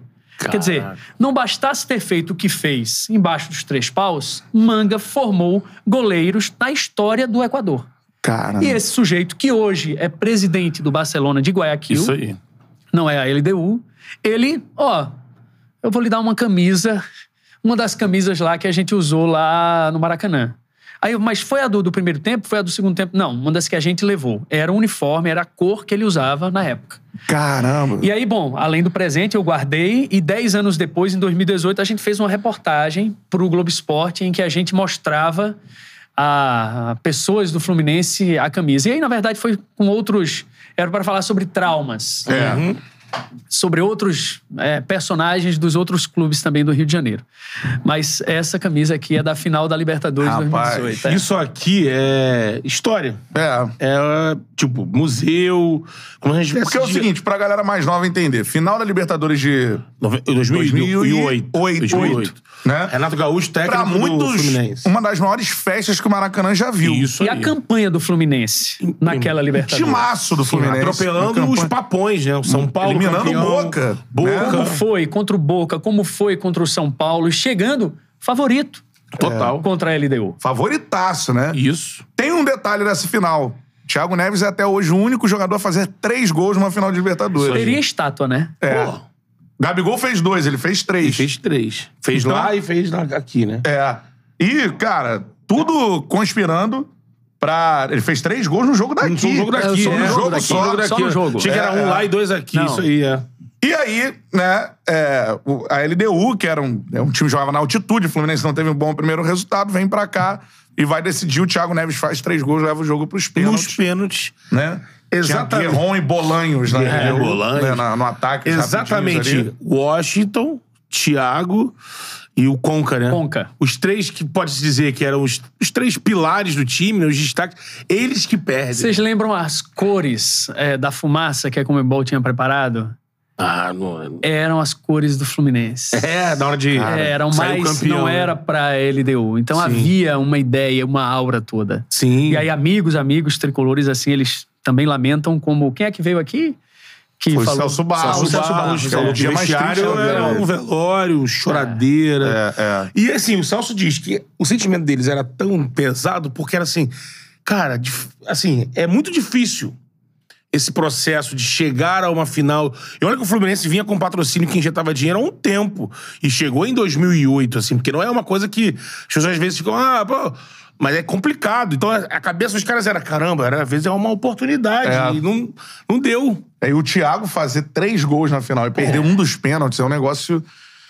Porque assim, ele estaria na história E- do Fluminense como um dos maiores jogadores da história do Sim, clube. Hoje o Thiago, uma- a galera gosta, mas não tem esse, Essa marca, né? esse nível de idolatria, E né? a gente, em algum momento, já falou sobre a Batalha dos Aflitos. De todo modo, mesmo com o, o- o financiamento da, da, da patrocinadora ali, é uma grande recuperação do Fluminense que acontece dois anos depois, porque Sim. ele é, ganha 2010 e ganha 2012. Isso né? aí. É. Talvez no efeito disso aí, essa idolatria que chega um Fred num momento desse de se aposentar, Uhum. né? Não, e um- no mesmo ano e no ano seguinte ainda tem uma depressão profunda, que quase é rebaixado. né? É, é, é a grande virada ali. É. Em A 2008. campanha, a campanha histórica para evitar o rebaixamento no ano seguinte. No ano né? seguinte. E nesse mesmo ano, o René Simões ajuda a não cair em 2008. Sim. É, também na Em Sul-Americana. 2009, é. Em 2009, na- junto com a luta pra não cair, que foi É isso. a maior. Perde a LDU de novo, de na novo final na e perde final. pra- na É. Sul-Americana. Só que ali o foco mesmo era não cair. Então, É. chegou naquela final. Mas isso aqui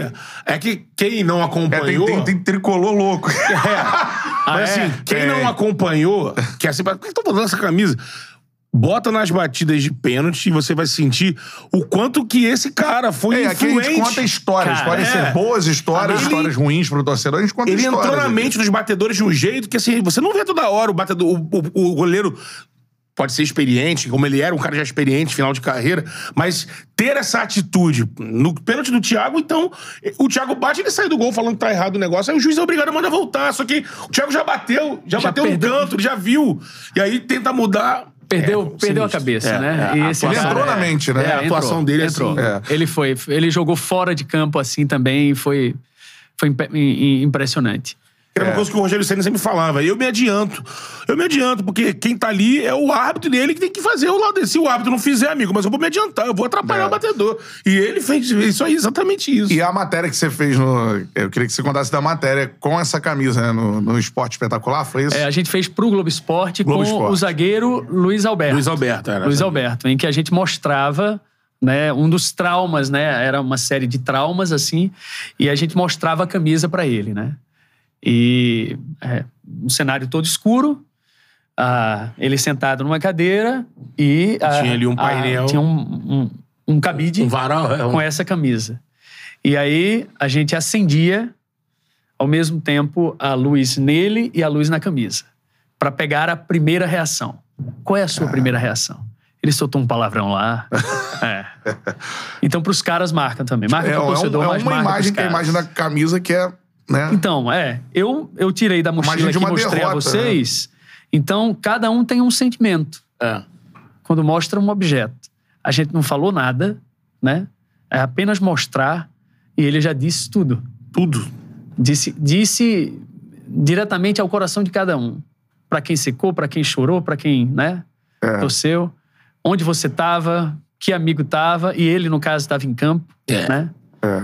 E foi aí, na verdade, dois traumas, né? Muito bem lembrado aqui. Foi na Libertadores e depois na Sul-Americana, Sul-Americano. em 2009. Cara, que doideira. Fiquei arrepiado com Essa camisa aí. mano. É, é como eu falei, a história é E pura. merecia demais o Fluminense, Merecia, cara. É um pô, negócio merecia. muito triste ver. É louco, é. Cara, Nesse dia, eu tava, tava estagiando no lance, É. a gente saiu de lá pra comer alguma coisa, que é, imagina, cobertura de final aqui no Rio, jornal aqui Não, no é Rio, um né? time espetacular. Não. Eu lembro, pô, Dodô fazendo golaço pra cacete. Cara, nin- no banco, né? Ninguém Sim, cogitava, mesmo o Fluminense levando um É. pau que levou fora, ninguém cogitava que ia perder. Não, pra chegar aqui, o Fluminense é muito melhor, o Fluminense vai, vai eliminar, vai tirar essa diferença. E o jogo que vai acontecendo, fala, pô, tá vendo? Vai tirar a diferença. E aí vem nos pênaltis. Eu vi tricolor, que foi comer próximo, no buchicho, não sei, tricolor pelo chão ainda, tipo, duas horas depois do jogo. No bar que tava rolando, entrou o replay do jogo. A galera se juntou, foi no gerente, tira isso daí, Cara. tira isso, desliga, pelo amor de Deus. É. É um trauma, pô, com certeza. Fabiano Souza mandando superchat por aqui. Galindo, conta a história da bandeira que o Thiago te entregou ao Nino do Fluminense. Ah, foi na Olimpíada. Nino foi campeão, Isso, né? de- E aí, quando foi, o Brasil garantiu-se na final olímpica. Agora em Tóquio, né? É, eu tava com. Ele mandou, Nino mandou, seguia Tiago, o apresentador. Tiago Medeiros, na rede social e perguntou: você tá com alguma bandeira, por acaso, aqui em Tóquio, com alguma bandeira de Pernambuco, né? Ele pensando ali, poxa, caso seja campeão, pô, vai ser legal mostrar, né? A Aham. minha, minha bandeira, a bandeira do meu estado, Nino foi atrás disso. Porque eu esqueci de trazer, não botei na Cara. mala. Ok. E aí Tiago não tinha, mas aí Tiago me pergunta. Aí eu falei assim: olha, é, eu tenho. Não, mas eu tenho uma camisa, uma camisa de Pernambuco. E aí a gente arrumou uma maneira, a nossa equipe. é, é, acho que foi a Amanda, é, Eric e Marcelinho, que eram a equipe que estava na cobertura do- da modalidade futebol, né, entregaram para o Nino. E eis que, Brasil campeão, Nino mostra a minha camisa, que antes do ouro custou 10 reais no mercado de São José, no Recife. Ah, depois. Agora, depois da- do título olímpico, em Tóquio, da pandemia sem torcida de longe, tá valendo uns 5 mil. E eu já falei pra Nino, Nino, devolva. Ele disse que não vai devolver, não. Ah, tá com ele? É troféu também, né? É troféu. É uma brincadeira, né? Um presente pra ele, Pra né? ele, tá é. junto com a medalha dele, né? Grande Nino, capitão do Fluminense. É, hoje- Conterrâneo pernambucano. Capitão jogando muita Grande bola, zagueiro, o Fluminense é. tá jogando muita Baita bola, zagueiro, né, cara? Eu sempre falo lá que, pô, tá muito maneiro narrar, narrar o Flusão, tem Fluminense, né, hoje, né, a galera que tá ouvindo pelo Spotify, Tá mas... dentro, né? Tu abraçou o Flusão. É o né? Flusão, Pra vai passar, mas é o cima, pô. melhor futebol do Brasil. Não tem, não tem- com- hoje não tem comparação o Sim. É bacana Fluminense, de cara. parar e ver, né? Pô, É, inacreditável, cara. Tem jogo que... Pra de bola, narrar é né? espetacular, É. porque, cara, é, é troca de passes, a bola não sai, tem lance de perigo toda hora. É um negócio espetacular, cara. Muito legal. É a primeira- Pra você narrar admirando, assim. Ah, na primeira passagem de Diniz pelo Fluminense, eu tava no Maracanã, fechando uma reportagem, e aí, cara, me chamou muita atenção. É Matheus Ferraz, que tinha passado É. por um clube pernambucano, Sim, pelo esporte, pelo esporte, algum sim. tempo antes. E aí, não era ali do passe, não era dele. Ele era bom de, de retiradas, né, de batidas com a cabeça. Rebatida. E de rebatidas. E aí, é o seguinte, cara, a bola curtíssima, de um, dois metros, to- tocando passe, eu acho que era Cavalieri, a época, o goleiro do Fluminense. E aí ele dando passes precisos. Disse assim, cara, É. É trabalho, Treinador. né? treinador. Treinador faz diferença. Esse é, esse é, um É. treinador. Eu sou fãzaço do Diniz. É, e, o Di- e o Diniz, E ele... você vê que ele fez isso agora com o Manuel, né? Também. Não que era um zagueiro que não vinha sendo utilizado, nunca foi alguém que a gente olhasse assim, pô, o Manuel joga muita bola, a Sim. bola no pé. O cara é- agora é Sempre artilheiro, na ele é o força, terceiro artilheiro do Fluminense na É, temporada. Fazendo muitos gols, né? jogadinha bola. Jogadinha com ele no escanteio, na bola batida pela- pelos flancos ali. É muito combinado. É um cara que tem repertório. E dessa vez, além de ter um time melhor do que na primeira passagem, que facilita pro futebol que ele quer aplicar, ele tem um matador, né, cara? Porque o time do, do Diniz é aquele cara que retém a bola. Trabalha essa bola, mas não mata o jogo porque perde muito gol. E o Cano tá oferecendo pro Diniz algo que aí complementa tudo, né? Ele Cano- tem a bola e vai lá e mata o jogo. Cano É. com 12 gols no campeonato, né? E 29 é, na tá temporada. isolado, é o artilheiro do Brasil Isso. também. E o Campeonato Brasileiro, ele não tem um artilheiro estrangeiro desde 1972. Cara, olha só. Pedro Rocha, Pedro uruguaio, Rocha, Uruguai, São Paulo, pelo né? São Paulo, é, é. que foi artilheiro com 17 gols ao lado de Dadá, maravilha, do Atlético Mineiro. É. Então, quer dizer, o Galo tinha sido campeão em 71, Dadá continua, vários daquele time, e aí é, tem o artilheiro no ano seguinte. Mas tem o uruguaio, Pedro Rocha. Aí imagina só tanto tempo depois, 72 para agora, minha gente. 50 anos, meio século. Na história do Campeonato Brasileiro, Cano pode ser o segundo artilheiro estrangeiro. Caramba, isso eu não é sabia. grande, é, é. é. Olha só o que, que esse cara tá fazendo. Exatamente. Entregue pelo Vasco, né? É, Tipo assim, é. Vai ali, mas não tinha o que fazer. É. Série B, crise financeira, mas Sim. o Fluminense, opa, É, mas a galera achou cá. que ele, na reta final ali, poderia ter feito É. gols, vacilou. É, ah, não, então deixa aí, meio isso. É, então ele foi um momento onde o Cano teve uma É. baixa de futebol também. Não tava assim Uma como tá agora. E a galera também falou assim: ah. E o Fluminense, quando vai buscar, muito inteligente, o Paulo Angione, o pessoal do Fluminense captou muito bem, naquele pensamento: olha, o Fred vai fazer a última temporada, vamos trazer um centroavante aqui.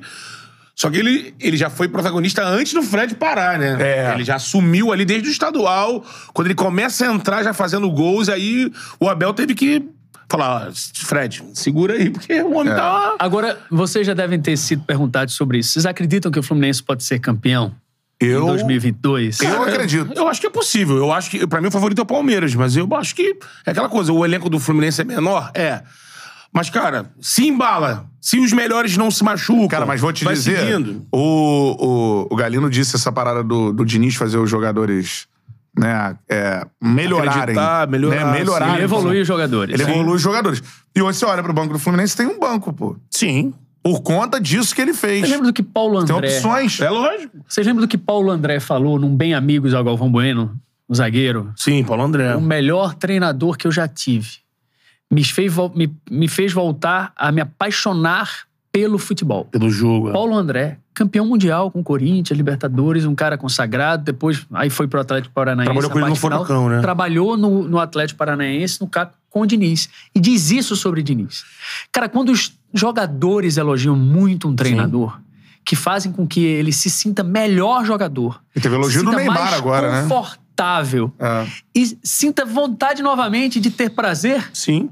E foi um trabalho que não foi um trabalho bem sucedido, assim, de. Porque ele foi interrompido, né? Não, O próprio não foi. Petralha falou que demitiu o Diniz, mas falou assim, com pena, com lamentando, porque.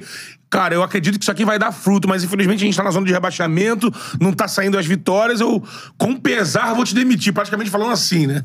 É. E olha a marca que deixou nos caras lá. É, isso. Então, é, enfim, é, acho, acho que ele pode. Já é, já é histórica essa campanha do Fluminense com o Diniz. É, é surpreendente. É. Eu acho que internamente, apesar do discurso público ser. Ah, é, a gente acredita, a gente sempre acreditou. Eu acho que eles devem estar surpresos também. Também. sim. Só que tem sempre o problema em se tratando de Fluminense. Venda de jogador. É, isso aí. E a gente falou nele aí, o meu conterrâneo. Nino. né? Que acha a bola da É, vez. por né? exemplo. E, e é quem, quem a bola pode. da E, vez. e aí não tá muito sobre o controle do clube. Vindo uma grana. Você É. concorda também, Galino, que assim, infelizmente pro, pro Fluminense, se isso acontecer. Essa ninguém- Luiz Henrique, né? Ninguém quer, porque o cara é muito bom, mas naturalmente o Nino. De fato, tá no momento que se chega uma proposta bacana, se tem que, lógico, sendo boa pros dois lados, seria uma hora boa pra ele também, né? Te esquecendo que, pô, desfalcar o Fluminense agora não é bom pro Fluminense, lógico. Mas Mas, pensando não- em carreira, né? Hum, Não sei. Não sabe? Será que não pode segurar um semestre? É, Com a perspectiva de Sim. uma. Ah, não, faz de grupo da Libertadores, mas é, conseguiu isso recentemente. Mas conseguiu um título? Ele, como capitão, segura mais quatro meses, porque tem Copa do Mundo. E É. aí ele é pode uma ir pra escolha Europa. que ele vai ter que fazer com o pessoal dele, o staff dele, é. né? É. É. Seguinte, cara, ó, tem mais um superchat do Bernardo, mandou aqui. Boa, Galindo, o que que tá acontecendo? Mandou superchat é prioridade. Galindo, o que que tá acontecendo com Santa Cruz? Ah, rapaz. Fale do Santinha, não. Eita, é sofrimento. Eu fiz o Santa Cruz, o Santa Cruz Futebol Clube, que foi semifinalista do Campeonato Brasileiro, em 1975. Cruzeiro e Internacional fizeram ali a final.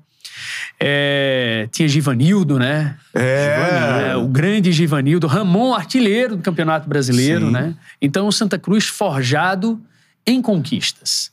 É um clube muito popular. É um clube das massas mais pobres em Pernambuco, né? E o Santa Cruz, eu fiz a cobertura do Santa Cruz ali durante é, a primeira metade da década, né? A queda Uhum. do Santa Cruz da primeira para a segunda, da segunda para a terceira, da terceira para a quarta divisão. Caramba. E aí ele continua assim. Mas bota nos seus jogos 40, 50, 60 mil pessoas. É um amor, assim, Impressionante, né, incondicional. E Ah, aí, o Santa Cruz se recupera. Volta para a primeira divisão. Mas depois volta a cair. Por quê? Porque fez aquilo que os clubes, muitos clubes brasileiros fazem, que é não se estruturar. Quando você não se estrutura, você vira o golfinho. Você brinca e submerge novamente. Então é um problema de finanças crônico, de pré-falência. Porque a gente não pode, e pode ser até uma, uma contradição, já que a gente defendeu aqui setores populares e tal. Mas é o seguinte: você não pode fazer com que a torcida seja a pagadora de bicho ou de salário Uhum, para jogador para funcionário. Está acontecendo no Santa Cruz. uhum. Com mobilização para Pix. Aham. Passa o Pix para pagar salário de jogador. Então o Santa é Cruz. foda. Aconteceu vai- com o Vasco recentemente, né? o Santa Cruz esfera, mas... está na segunda fase da Série D 2022. Para a grande maioria do público de vocês, as pessoas não estão acompanhando isso. É. né? Mas está enfrentando. a- então, o meu coração pernambucano faz com que eu acompanhe os, os de trabalho e os clubes de lá. É. Mas o Santa Cruz está na Série D do Campeonato Brasileiro, enfrentando um outro clube pernambucano, mas é um clube empresa chamado. Retrô. aham. É, houve um empate no primeiro jogo no Arruda e a decisão no domingo na Arena de Pernambuco, onde esse Retrô, que é um clube empresa, assim, tem um, grande financiador é, por trás, manda os jogos. Uhum. Então a, é- é- a perspectiva é ruim de um clube muito querido, muito tradicional, formador de jogadores como o Rivaldo, que a gente já falou aqui. É, né? por exemplo. Campeão o Nunes jogou no é Santa campeão. Cruz, né? Nunes, João antes de vir pro danado. Flamengo. É, é. Cara, é, e é muito fera, como você disse, né? A torcida do Santa Cruz. Grafite, quando voltou pro Brasil. né? É, o Tarcísio, Tarcísio Lima, Galindo fala sobre o livro de 87, ele já falou Pô, aqui. irmão, cara. falou ali, É. falou muito bem. Me mudou de ideia. O esporte é campeão de 87. Que isso, Betão? O Flamengo é campeão da Copa União. E o, e o esporte é o campeão brasileiro. É? É. É isso, eu Tu vou... tá querendo dividir as pedradas que eu tomo contigo, é? Irmão, vamos dividir, melhor. né, do que... esporte pra todo mundo, né, cara? Esporte pra todo mundo. Seguinte, ô, ô, Galindo, você falou Eu que em fora do ar, eu né? adoro bo- É. bo- boa viagem, porque é, É, de com- boa, né? Resenhando aqui, você falou que você fez uma matéria, ou que vai pro ar ainda, uma matéria sobre algo que te, te impressionou, que é o X1, né? É a modalidade e tal. E que tem o narrador que você falou do. Ney Silva. Ney, Ney Silva, que é um fenômeno, né, cara? É, rei da várzea, fenômeno. Um cara que, alguns anos atrás, ele era vendedor de CD. Um cara que, é, porque o filho é autista, ele começou a... Cara, eu preciso ganhar uma grana a mais. Ele era flanelinha também. Eu preciso to- arrumar um Correria, trocado. É, aquele brasileiro, né? Fazendo o se vira ou Se corre. vira nos 30. E aí ele disse assim, rapaz, eu vou fazer o seguinte, eu vou mostrar os jogos dos meus amigos.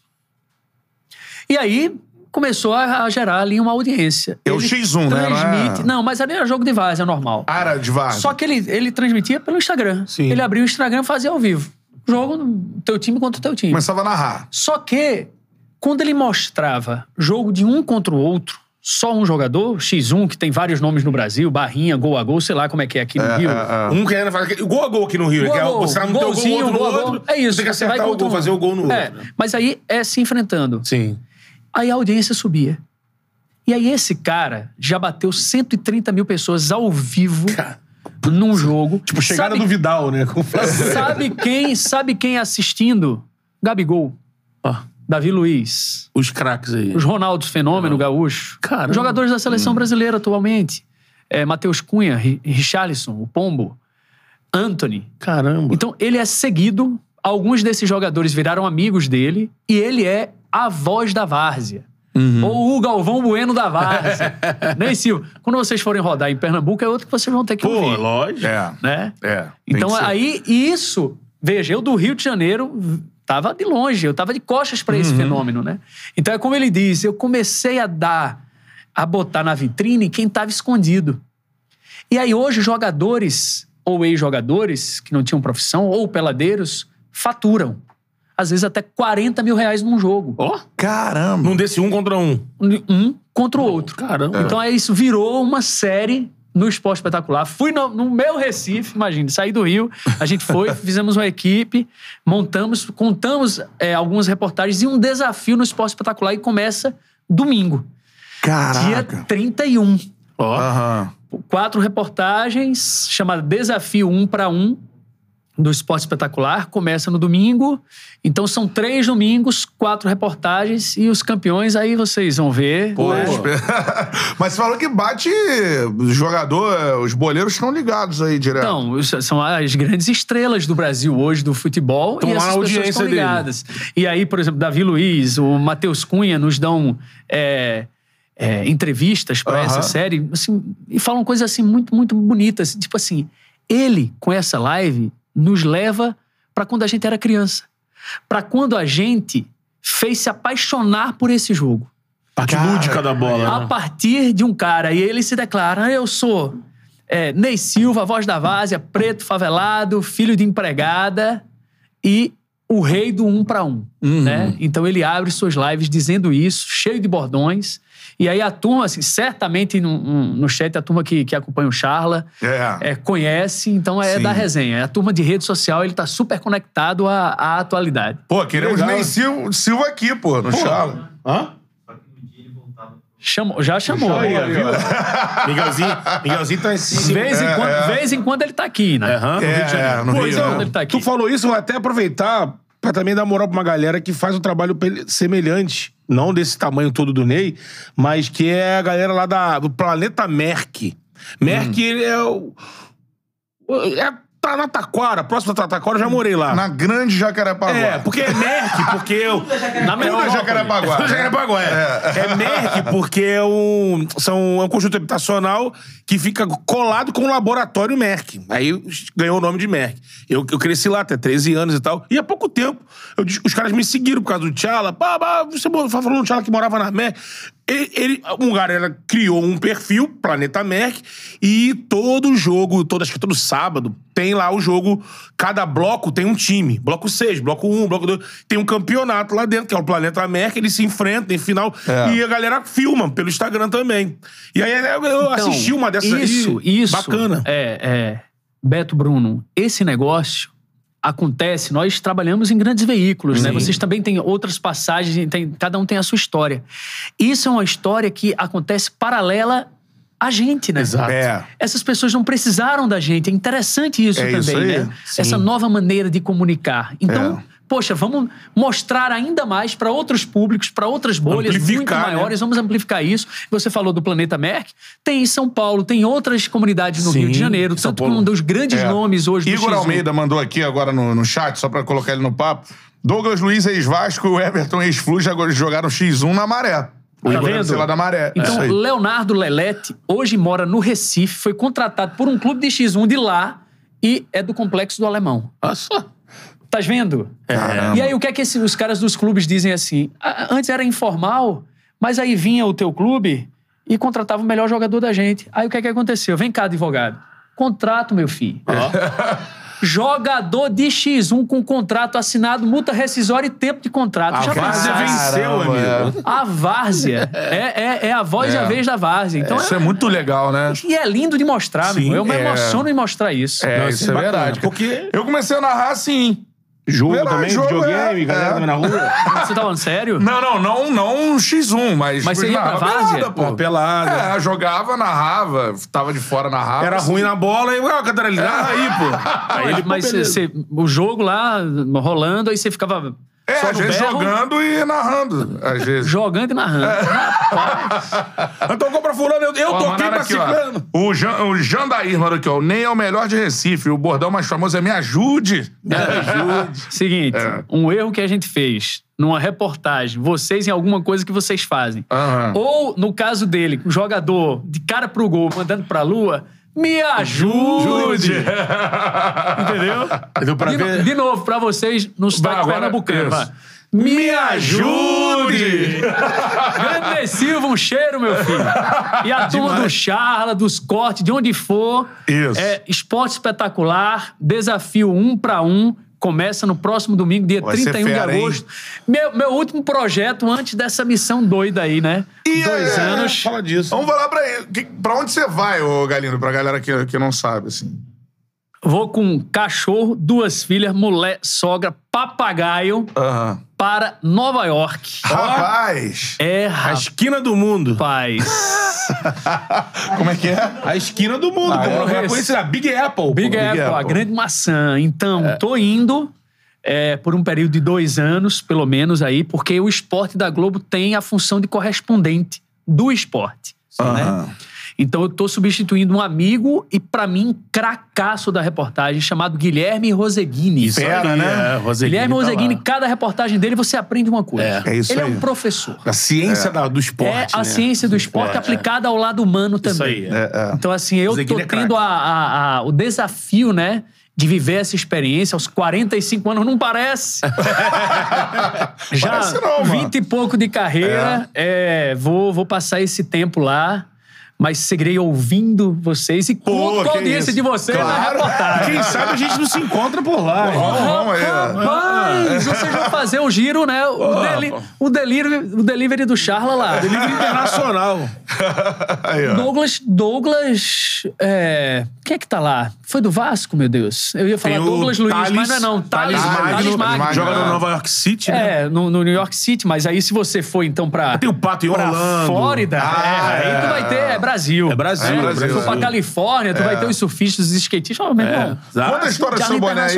É, então, esse boné aqui foi- é um brasileiro que faz parte da Marinha Mercante Americana, acompanha a gente pelo Spotify, às vezes assiste também.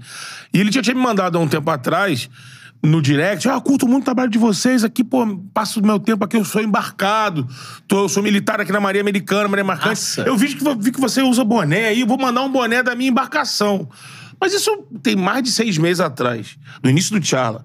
Aí um dia eu tava aqui sentado e tocou aqui a campanha, os meninos chegaram, ah, o Matheus, e aí, pro Betão aí, recebidos, pô, sei o quê? Quando eu abri, aí eu, quando eu olhei, eu falei, pô, cara... Massa. O cara lá no meio do mar, cara. Cara, Tá vendo? Cacau, Cacau, Cacau Medeiros. Tá Cacau vendo o Medeiros. poder do alcance? Né? Aí ele, falou, né? ele mandou na carta escrito lá, ó. Eu estou nesse momento me deslocando da Áustria para pro Japão. Tava saindo da Europa e indo pra Ásia nessa embarcação aqui, que é a USNS Guadalupe. Nesse aqui ele mandou Que massa, o boné. cara. Pô, tá vendo? o vocês, chegando aí. vocês chegando cada vez mais longe. É, isso é muito bacana. É, eu fico, fico muito, sempre muito impactado com. Doideira é, Bom, é, são 20 anos de TV Globo, então assim, é um É, canhão é um de canhão, comunicação. porra, é, então, assim, o que, coisas.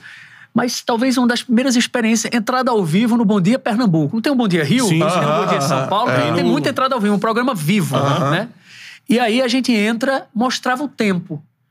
E o tempo pegava uma partezinha de um prédio. A parte de trás de um prédio, algumas janelas, mas assim era para falar do tempo. E era só uma passagem de bloco. O, o apresentador dizia assim: olha, daqui a pouco a gente vai ter isso e isso, nesse momento no Recife, 25 graus. Ok. 25 não dá, mas 32 graus. 35, ok. Rapaz, alguns segundos depois, vários moradores do prédio botaram a cabeça para fora. Eu tava recebendo um recado ali: olha onde você trabalha. O tamanho do teu trabalho. Foram poucos segundos mostrando a traseira de um prédio e as pessoas, os moradores se identificaram. E aí Caramba. botaram a cabeça para ver. Então, olha Aham, só. aham, aham. Então, quando a gente entra, seja na Copa do Mundo, fazendo outras coisas, e aí, pô, os personagens que a gente conta. É. Eu tive, das grandes histórias em cinco anos de Rio de Janeiro, a história de Jacozinho. Não sei se vocês lembram. Era, a gente fez o reencontro dele com Márcio Canuto no Maracanã. porque outra ele- referência. Ele tinha sido penetra no jogo de aqui. Zico. Isso. O jogo de Zico. Estamos aqui! Ele é o Márcio Canuto. Traga ele aqui. Boa! Márcio Canuto é brincadeira. Nossa, é brincadeira. Energia igual aquela. Mas a imitação não ficou boa, não. Não, não. É, perdoe a sinceridade. São os péssimos imitadores. Mas, mas assim. O Jacozinho que roubou a cena do jogo, né? do jogo de Zico. Zico. E era um penetra. Era o Pené. Era penetra no jogo de Zico. Com a volta de Zico da Itália. Né? Então o Maracanã cheio. Aí o Zico fez o jogo dele contra o time dos amigos de Zico. E aí Jacozinho sai do banco, faz gol em Cantarelli. É, aí. E foi passe de Maradona. De Maradona. Pro Jacozinho. Pro Jacozinho. é isso. Isso é sensacional. né? Porra. E aí, hum, é, é, personagens, as figuras que a gente encontra, pô, Wendell Lira, vocês Wendell lembram Lira. de Wendell Cara, Lira? Wendell fala essa história aqui, é. Era Tava lá, um né? prêmio é, da, da bola de ouro da FIFA, né? Em Zurique, na Suíça, né? Pô, gala lá. Neymar indicado, junto com Cristiano Ronaldo e Messi, né? Essa era a história lá, mas concorrendo ao, concorrendo ao gol Puskas, o Wendell Lira. Tinha feito gol por um time goiano. Qual era o time? Era uma Napolina? Eu tô em dúvida não, agora. acho Não era é dos Goianésia. grandes. Goianésia, Goianésia, Goianésia. Goianésia, Não era porque depois ele, quando voltou, ainda jogou no Vila Nova, mas Isso. depois foi ser jogador de É, FIFA, né? isso, é. De futebol. E aí, mais uma daquelas coisas, como foi em 2019, a reportagem tá pronta do Jornal Nacional. É, os Porque, assim, três olha, estrelas pô, as lá. três grandes estrelas, junto com outra constelação. Aí Messi recebe a bola, o troféu, a bola de ouro, mas um brasileiro ganha. Irmão, a história refaz. Um brasileiro ganha o prêmio Puskas, É. né? Então, muito com a ajuda da internet, né? Exato. A galera Influenciadores do Desimpedidos, ajudaram. né? É, Fred, um- é. Nesse dia, a gente, quando o nome dele entrou pra final, né? Foi, todo mundo começou a falar. Pô, o Wendel Lira mostraram o gol. Olha só, o cara fez o gol lá pro Goianese, conseguiu chegar no Puskas. Que, pô, que loucura. Cara, eu tava... Ele ficou três gols concorrendo, né? Isso. Se eu não me engano. De né? Messi. Tinha de Messi, Do Messi. Cristiano Ronaldo e Neymar. É. Lindo. E ele? E ele faz um gol meio de uma meia puxeta, ele faz um drible, uma puxeta aqui. E aí eu tava no ônibus, cara, indo pra rádio. E foi até a galera do Pop Bola, É. que tava na época ao vivo, tava fazendo um programa ao vivo, e eles falaram, ó, agora... Vai, vai anunciar o prêmio do Puskas. Aí eu no ônibus e caramba, O gol Wendel- mais bonito Aí, aí, aí eles fizeram aquela 14. introdução, né? Já pensou, cara, o Wendel Lira ganha esse negócio? Olha que história maluca que ia ser. Aí entrou no túnel. Eu falei, pô, Pereira, quando sai do túnel, tá ele falando. Eu não acredito, o Wendel Lira ganhou. Aí os caras do estúdio do Bob Bola começaram a gritar. É. Olha que loucura, o Wendel Lira ganhou. Pô, e o discurso dele é algo assim. É lindo. Ele fala que é, aqueles ali eram com quem ele jogava videogame. Videogame, naquele É, momento e aí ele tá ali. tá ali na E frente. sabe dele. uma curiosidade? Ele. é, o telefone dele pifa. Ele. é, o telefone dele quebra. Pela quantidade de mensagem. Acaba a capacidade do telefone. De Alguma coisa né? aconteceu que simplesmente ele não consegue mais conversar. Então a gente tinha que fazer ainda algumas reportagens de entrevistas com ele. Então o contato passou a ser o telefone da esposa dele. Sim. Caramba. ah. Justamente é, porque era um episódio mundial. Pô. né? Cara, que Então, assim, e o poder da internet, que a gente também em algum momento falou aqui, como isso colaborou é, até para revisão de, algum, de alguns critérios de escolha, né? Para você liberar aí para o público. Mas foi bacana também, né? Brasileiro ali, Foi. tamo na, tamo na onda, né? Assim, é, tá valendo. Tá Porque se você valendo tirar, demais. tirar essa, essa parte que teve ali uma parada, uma campanha, agora se você olhar gol por gol, é que ele não tava num cenário incrível, glamuroso, não tava no Santiago Bernabéu, ele não tava em Old Trafford, ele tava jogando no Goianese, mas o gol é um belo gol. É um belo Não gol. é um absurdo aquele gol. Imagina aquele gol sendo feito pelo Arrascaeta no Maracanã lotado. Ninguém ia falar nada. Não sei. Ni- Não, ninguém ia falar, ninguém ia falar que era um absurdo ele ganhar. o gol do ah, o gol sim, de, sim, é. O gol de Messi no ano era um gol muito especial. Era um gol driblando? Então, assim, é, driblando vários, saindo da lateral, não sei contra quem, mas assim, É. era um gol absurdo. né? É. E você deve ter acompanhado, talvez o encontro dele, ou trocado ideia com ele na época de encontrar os caras, assim. Falou, falou que encontrou com todos eles, é. Mas ele. E aí, depois, depois que ele sai lá da- da- do salão, ele vai e encontra o, o melhor do mundo do jogo FIFA. E faz o quê? E ele ganha de 6 a 0 Porque Isso esse também. cara, o melhor jogador de futebol eletrônico, em videogame, ele foi homenageado também em 2015. É. E aí, quando o Wendel Lira sai, o Wendel ganha desse cara por 6 a 0 6 a 0. Caraca, que doideira. Isso é muito louco. E, e aí isso, É. e aí repercutiu, tanto que o Wendel ele passa a ser jogador, é. ele se aposenta, né? Tem, tem É. uma experiência muito curta depois, acho que no Vila Nova, mas Isso. é. Mas Cara, que história. Que história. São essas histórias. Eu tô sempre atrás dessas, Dessas histórias. histórias. É. Eu falo pro meu chefe, me dê gente. Me dê Aham. gente. É como se o esporte fosse só um detalhe. Sim. Eu preciso de gente. Pano de fundo pra falar É, é de alguma essa história, curiosa, né? É um lindo detalhe, porque, obviamente, histórias mais duras, mais tristes, você não tem como é, brincar, né? É, mas brincar aí no lúdico, não é brincar só pela brincadeira. Nós não somos humoristas, mas aí pelo lúdico, pelo mais divertido, pelo mais leve. É. E assim, o brasileiro é incomparável. Cara, incomparável. sensacional. Reta final aqui da nossa resenha, Galindo. Deixa eu só ler aqui o, uma mensagem do Pericles Nóbrega. Boa tarde, turma do Chala. Um abraço aqui de Petrolina, Pernambuco. Galera Boa. falando de 87, já falou de 87. no superchat o bom Tarcísio Lima pra, também. pernambucano aí de da Petrolina. terra. É. É. O Da terra Alan... de Geraldo, Geraldo Azevedo. Ah, é, Isso aí é Petrolina é demais. divisa, não é? É, Petrolina e Juazeiro. Juazeiro, isso aí. Petrolina, é. A gente vai terminar com violão, talvez. Eita, porra, Ave Maria. Tá afinado, não é? Tá sempre afinado. Vamos, vamos. Ah, o triângulo. Eita, vai ter forró, vai ter forró. Ó, se cobrarem direitos autorais é de vocês, hein? Mano, derruba a live, não. Só te perguntando antes do, do, do forró, mandando um abraço aqui pra Alan Nascimento, o Daniel Lira, tá dizendo aqui que é Goianese é Goiás, né? O time do Wendel, o Matheus Soares. Muita gente participando. Cara, eu queria perguntar pra você duas experiências suas que te marcaram. Uma na Olimpíada e uma na Copa do Mundo. Copa do Mundo 2018. A eliminação foi triste É. para a Bélgica. O Brasil tem três vezes mais finalizações. É impressionante. É um jogo ganho. É. É um jogo ganho. Né? A gente vai para os erros, mas assim, tem a questão do pênalti em, em Gabriel Jesus, Uhum. tem a história do gol de é, é, Renato Augusto, né? É, a batida para fora sem cara. marcação. É. Então, assim, poxa, eu ali. Essa, essa, essa é uma história marcante, esse, esse jogo. Eu fiz uma reportagem na véspera, é, uma pauta que a gente sugeriu lá, porque grandes seleções elas acabaram eliminadas em Kazan. Né? Argentina, Alemanha e tal. Aham. Então, assim, era o fantasma de Kazan. e aí havia elefantes é, na decoração da cidade. Então, tipo assim, os elefantes começaram a cair daqui para dar essa. Aham. Acabou que essa, essa era a reportagem foi um vaticínio de que o Brasil também, Também cairia. cairia. Né? Então, Mas, na verdade, a virada, né, porque a reportagem foi da véspera do jogo, olha, a gente não quer que aconteça isso aqui, É. né? Com o Brasil, mas acabou acontecendo. Caramba. Mas que venha, que venha o Hexa. é. E, cara, É, bem possível. Catar. Eu tô achando que. É, tão, Bem- bem preparado, Sim, né? É, São muitas opções muito ataque, giro, é. e especialmente nessa reta final de preparação. Tite com um ciclo completo. Completo, né? é. Ainda é, na, na, na órbita dele, cinco jogadores por posição. É. Então, a gente não pode dizer que uma, uma seleção que não foi testada. Tem provavelmente a última Copa de Neymar. É certamente a última de Cristiano Ronaldo de Messi, mas a última de Neymar em grande fase. Neymar já vai ter quase 31 anos, né? É. Imaginando daqui a é, quatro anos.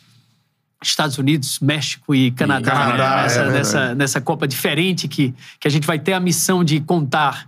Né? A gente vai fazer lá na cobertura em Nova York a preparação né, dessa Uhum. Copa.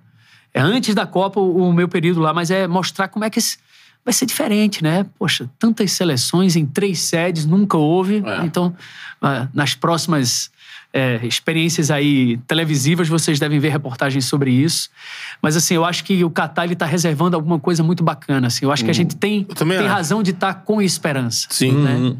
Então, Com certeza, é isso. E, e a Olimpíada. a- eu, eu fiz o bicampeonato olímpico de Martina e Caena com Uzi na vela, foi legal. Ah, aqui no. É, no não, na Rio. vela não. Ah, não, na agora lá, Rio, lá, é. em Tóquio. Eu berrando, mais uma vez, berrando como se fosse pra Pelé, mas berrando pra elas ali a. a, a pra elas falarem, né? As primeiras palavras ao vivo e a gente tava num barco. É. Com o tal do Live View, que é o equipamento Sim. ao vivo. Caraca. Né? Em alto mar, elas já tinham mergulhado, já tinham festejado. Não, venha cá, fale com a gente, né? Por favor. Então, enfim, elas falando ali. Eu acho que essa foi bacana também. Eu fiz a, a, muito a- legal. a- a- a sequência de lutas, mas não exatamente a do ouro do baiano.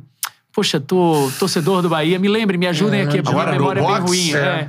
É. Ganhou o ouro. Ah, Meu vou pegar parce- aqui. parceiro, imagine Adilson, só. sim. É, e ele. é, ele o cantou uma Robson, né, música. cabeça também. Pode ele, ser. ele cantou. Não, não, mas não é. o- Acho que não é o Robson. Eu assisti essa luta no Parque Ele Olímpico. cantou, cantou uma música assim: Uhum. é, Nobre guerreiro preto de alma leve, nobre guerreiro preto lutador, que os bons ventos calmos assim te levem aonde você foi, algo assim. Aham. Então, Herbert acho que- Conceição. Herbert Conceição, torcedor do Bahia, Isso. muito fanático, ferrenho.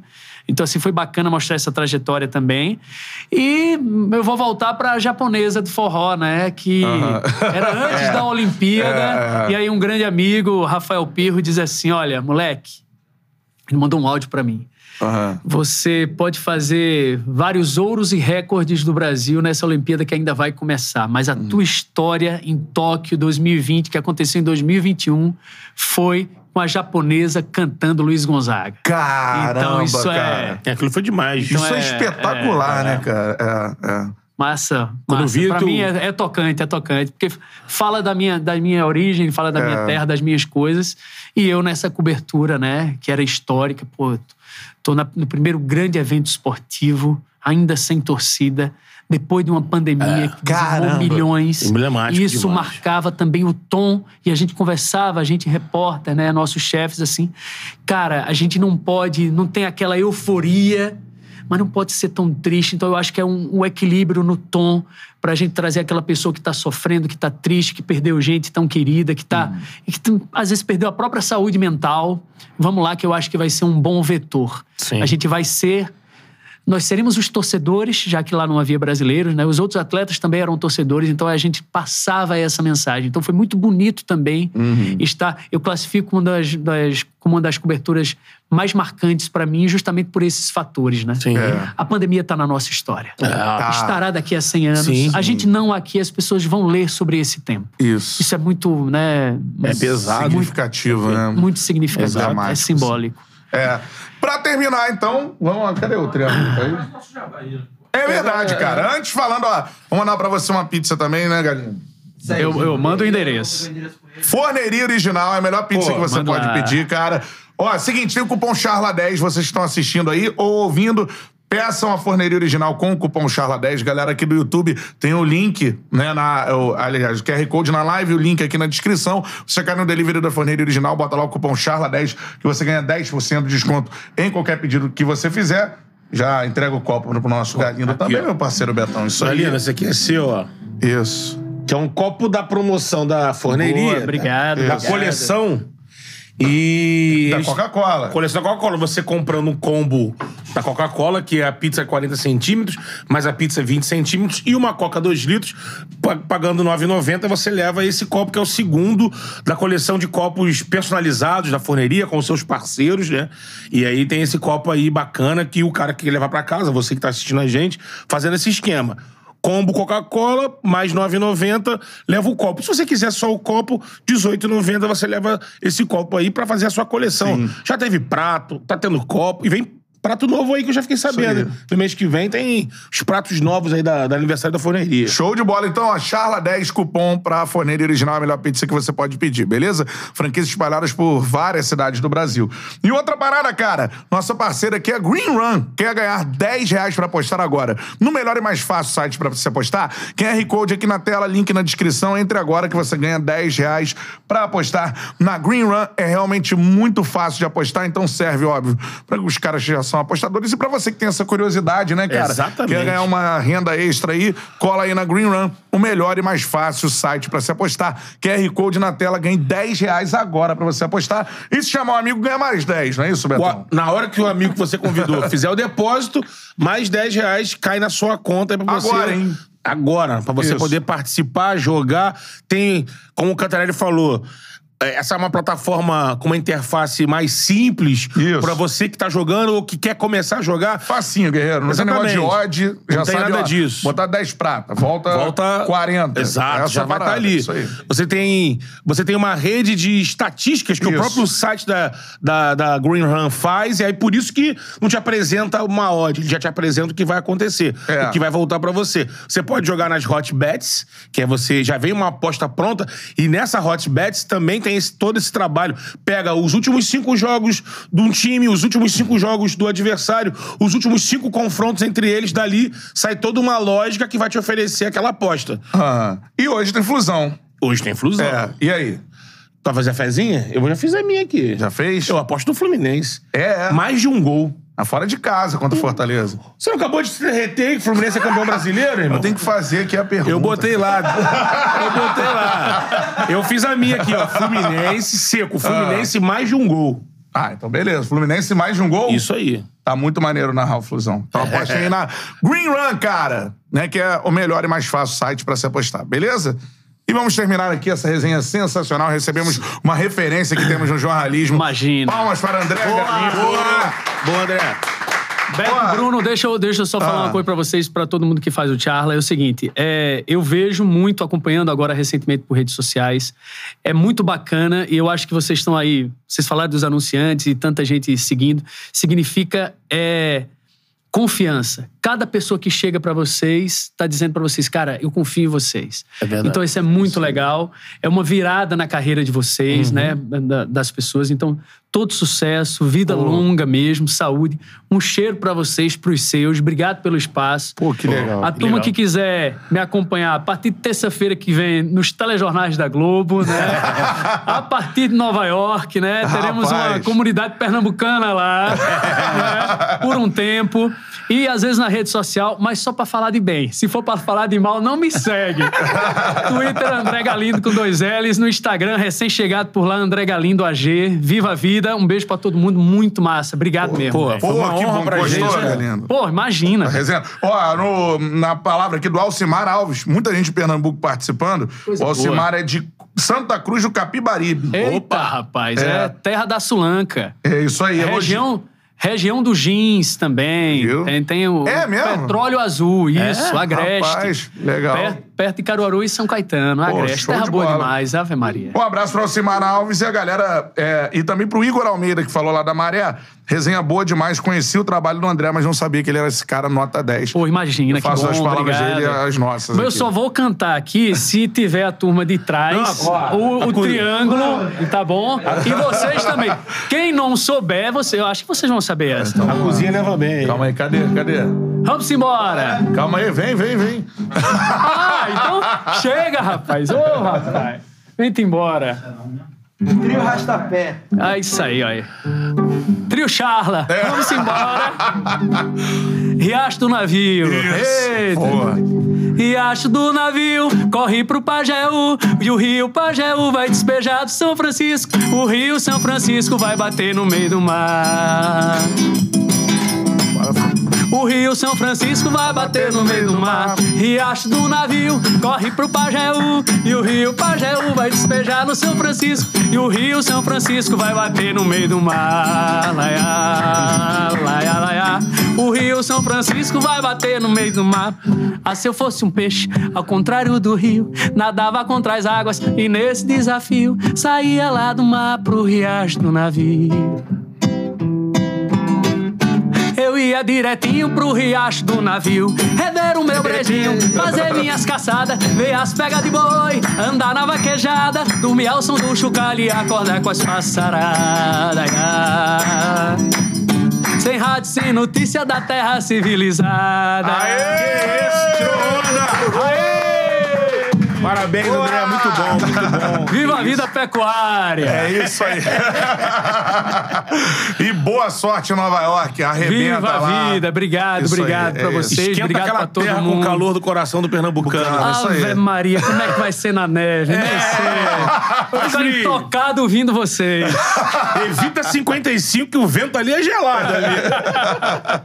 É isso aí, galera. Betão, porra, espetacular, irmão. Show de bola. Seguinte, ó. Quem que vem aí agora? O que, que eu tenho que anunciar? Semana cheia, ó. Só vou anunciar cheia. assim. Surpresas! surpresas. Agosto fervendo, amigo. Cheia. Na semana que vem, vem os cortes do Leandrão também. Corte do Leandrão Corte hoje, do Galindo. Corte do Galindo amanhã, tudo certo. Então é nóis, valeu. Aquele abraço, esse é o Charla Podcast, irmão. Hoje deu um puta prazer de fazer esse programa. Pô, foi foda. Valeu, abraço.